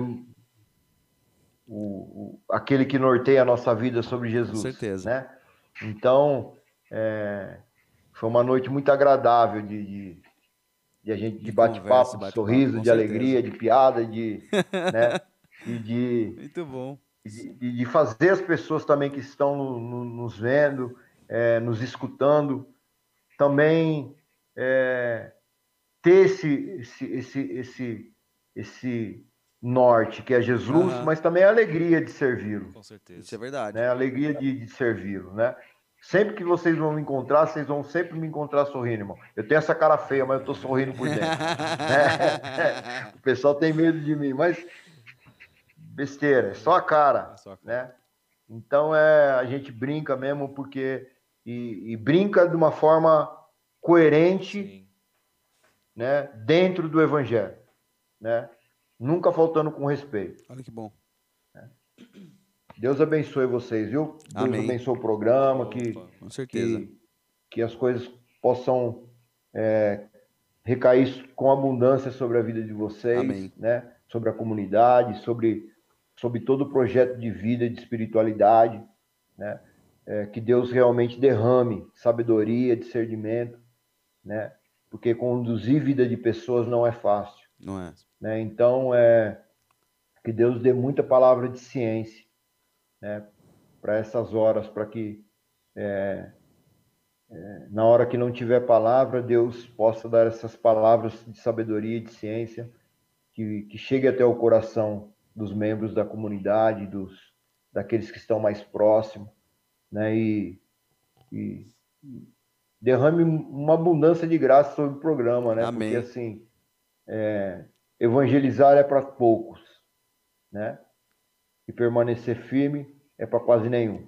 Isso é verdade. Então, se nós estamos aqui, irmão, porque ainda a gente está mostrando que vale a pena servir Jesus. Verdade. Deus abençoe. Eu agradeço muito a sua presença aí e com certeza vamos estar juntos aí outras vezes aí para outros bate-papos como esse. Maravilha? Amém. Diego, quer fazer um... Gostaria, na verdade, de mandar um abraço aí para a Rita. Até a Letícia comentou aqui nos comentários, uma grande guerreira, viu? Parabéns para a Rita. Pra tá casado comigo. Pra aguentar o Gilberto Negão não deve ter sido fácil, viu? Atrás de um grande homem é sempre uma grande mulher, na verdade. Uma mulher maior e muitas vezes melhor ainda. Ou uma cinta grossa. Atrás de um grande homem existe uma cinta grossa. Mas parabéns aí, viu, Gilberto? Amém. Obrigado. Tem várias histórias aqui que a gente depois gostaria de falar. Acho que você teve uma missão chamada... Como é que era? Madre Teresa de Calcutá, não foi isso? Madre Teresa de Calcutá, Casa de Acolhida. Casa de Acolhida. Então a gente sabe um monte de coisa aí que vai ficar para um próximo programa, se Deus permitir. Ali tem história, né? Aí. Presencialmente aqui, para a gente dar muita risada, tomar um cafezinho bacana e aí render conversa, tá bom? Muito amém. Obrigado. Viu? Deus abençoe. Obrigado, Gilberto. Pessoal, valeu. Você que está em casa aí, quero Agradecer também por ter participado com a gente hoje nesse programa, mais que especial aí com o Gilberto aqui com a gente. E eu quero dizer para você, ó, fica ligado agora na nossa quinta-feira, a gente vai ter o Ailton aí participando com a gente também, coordenador diocesano do Ministério de Música, vai estar podendo agregar com o programa aí, falando um pouco também da espiritualidade dele, toda a característica que ele tem, né? Carisma do grupo de oração e tudo mais. Fantástico. Então a gente espera por você aí nessa quinta-feira também, nesse mesmo horário, nesse mesmo canal, às 20 horas aqui. Um abraço, um beijo, fica com Deus, não se esquece de se inscrever no canal, compartilhar e deixar seu like aí, e a gente vai ficando por aqui. Fica com Deus, até mais. Tchau, tchau.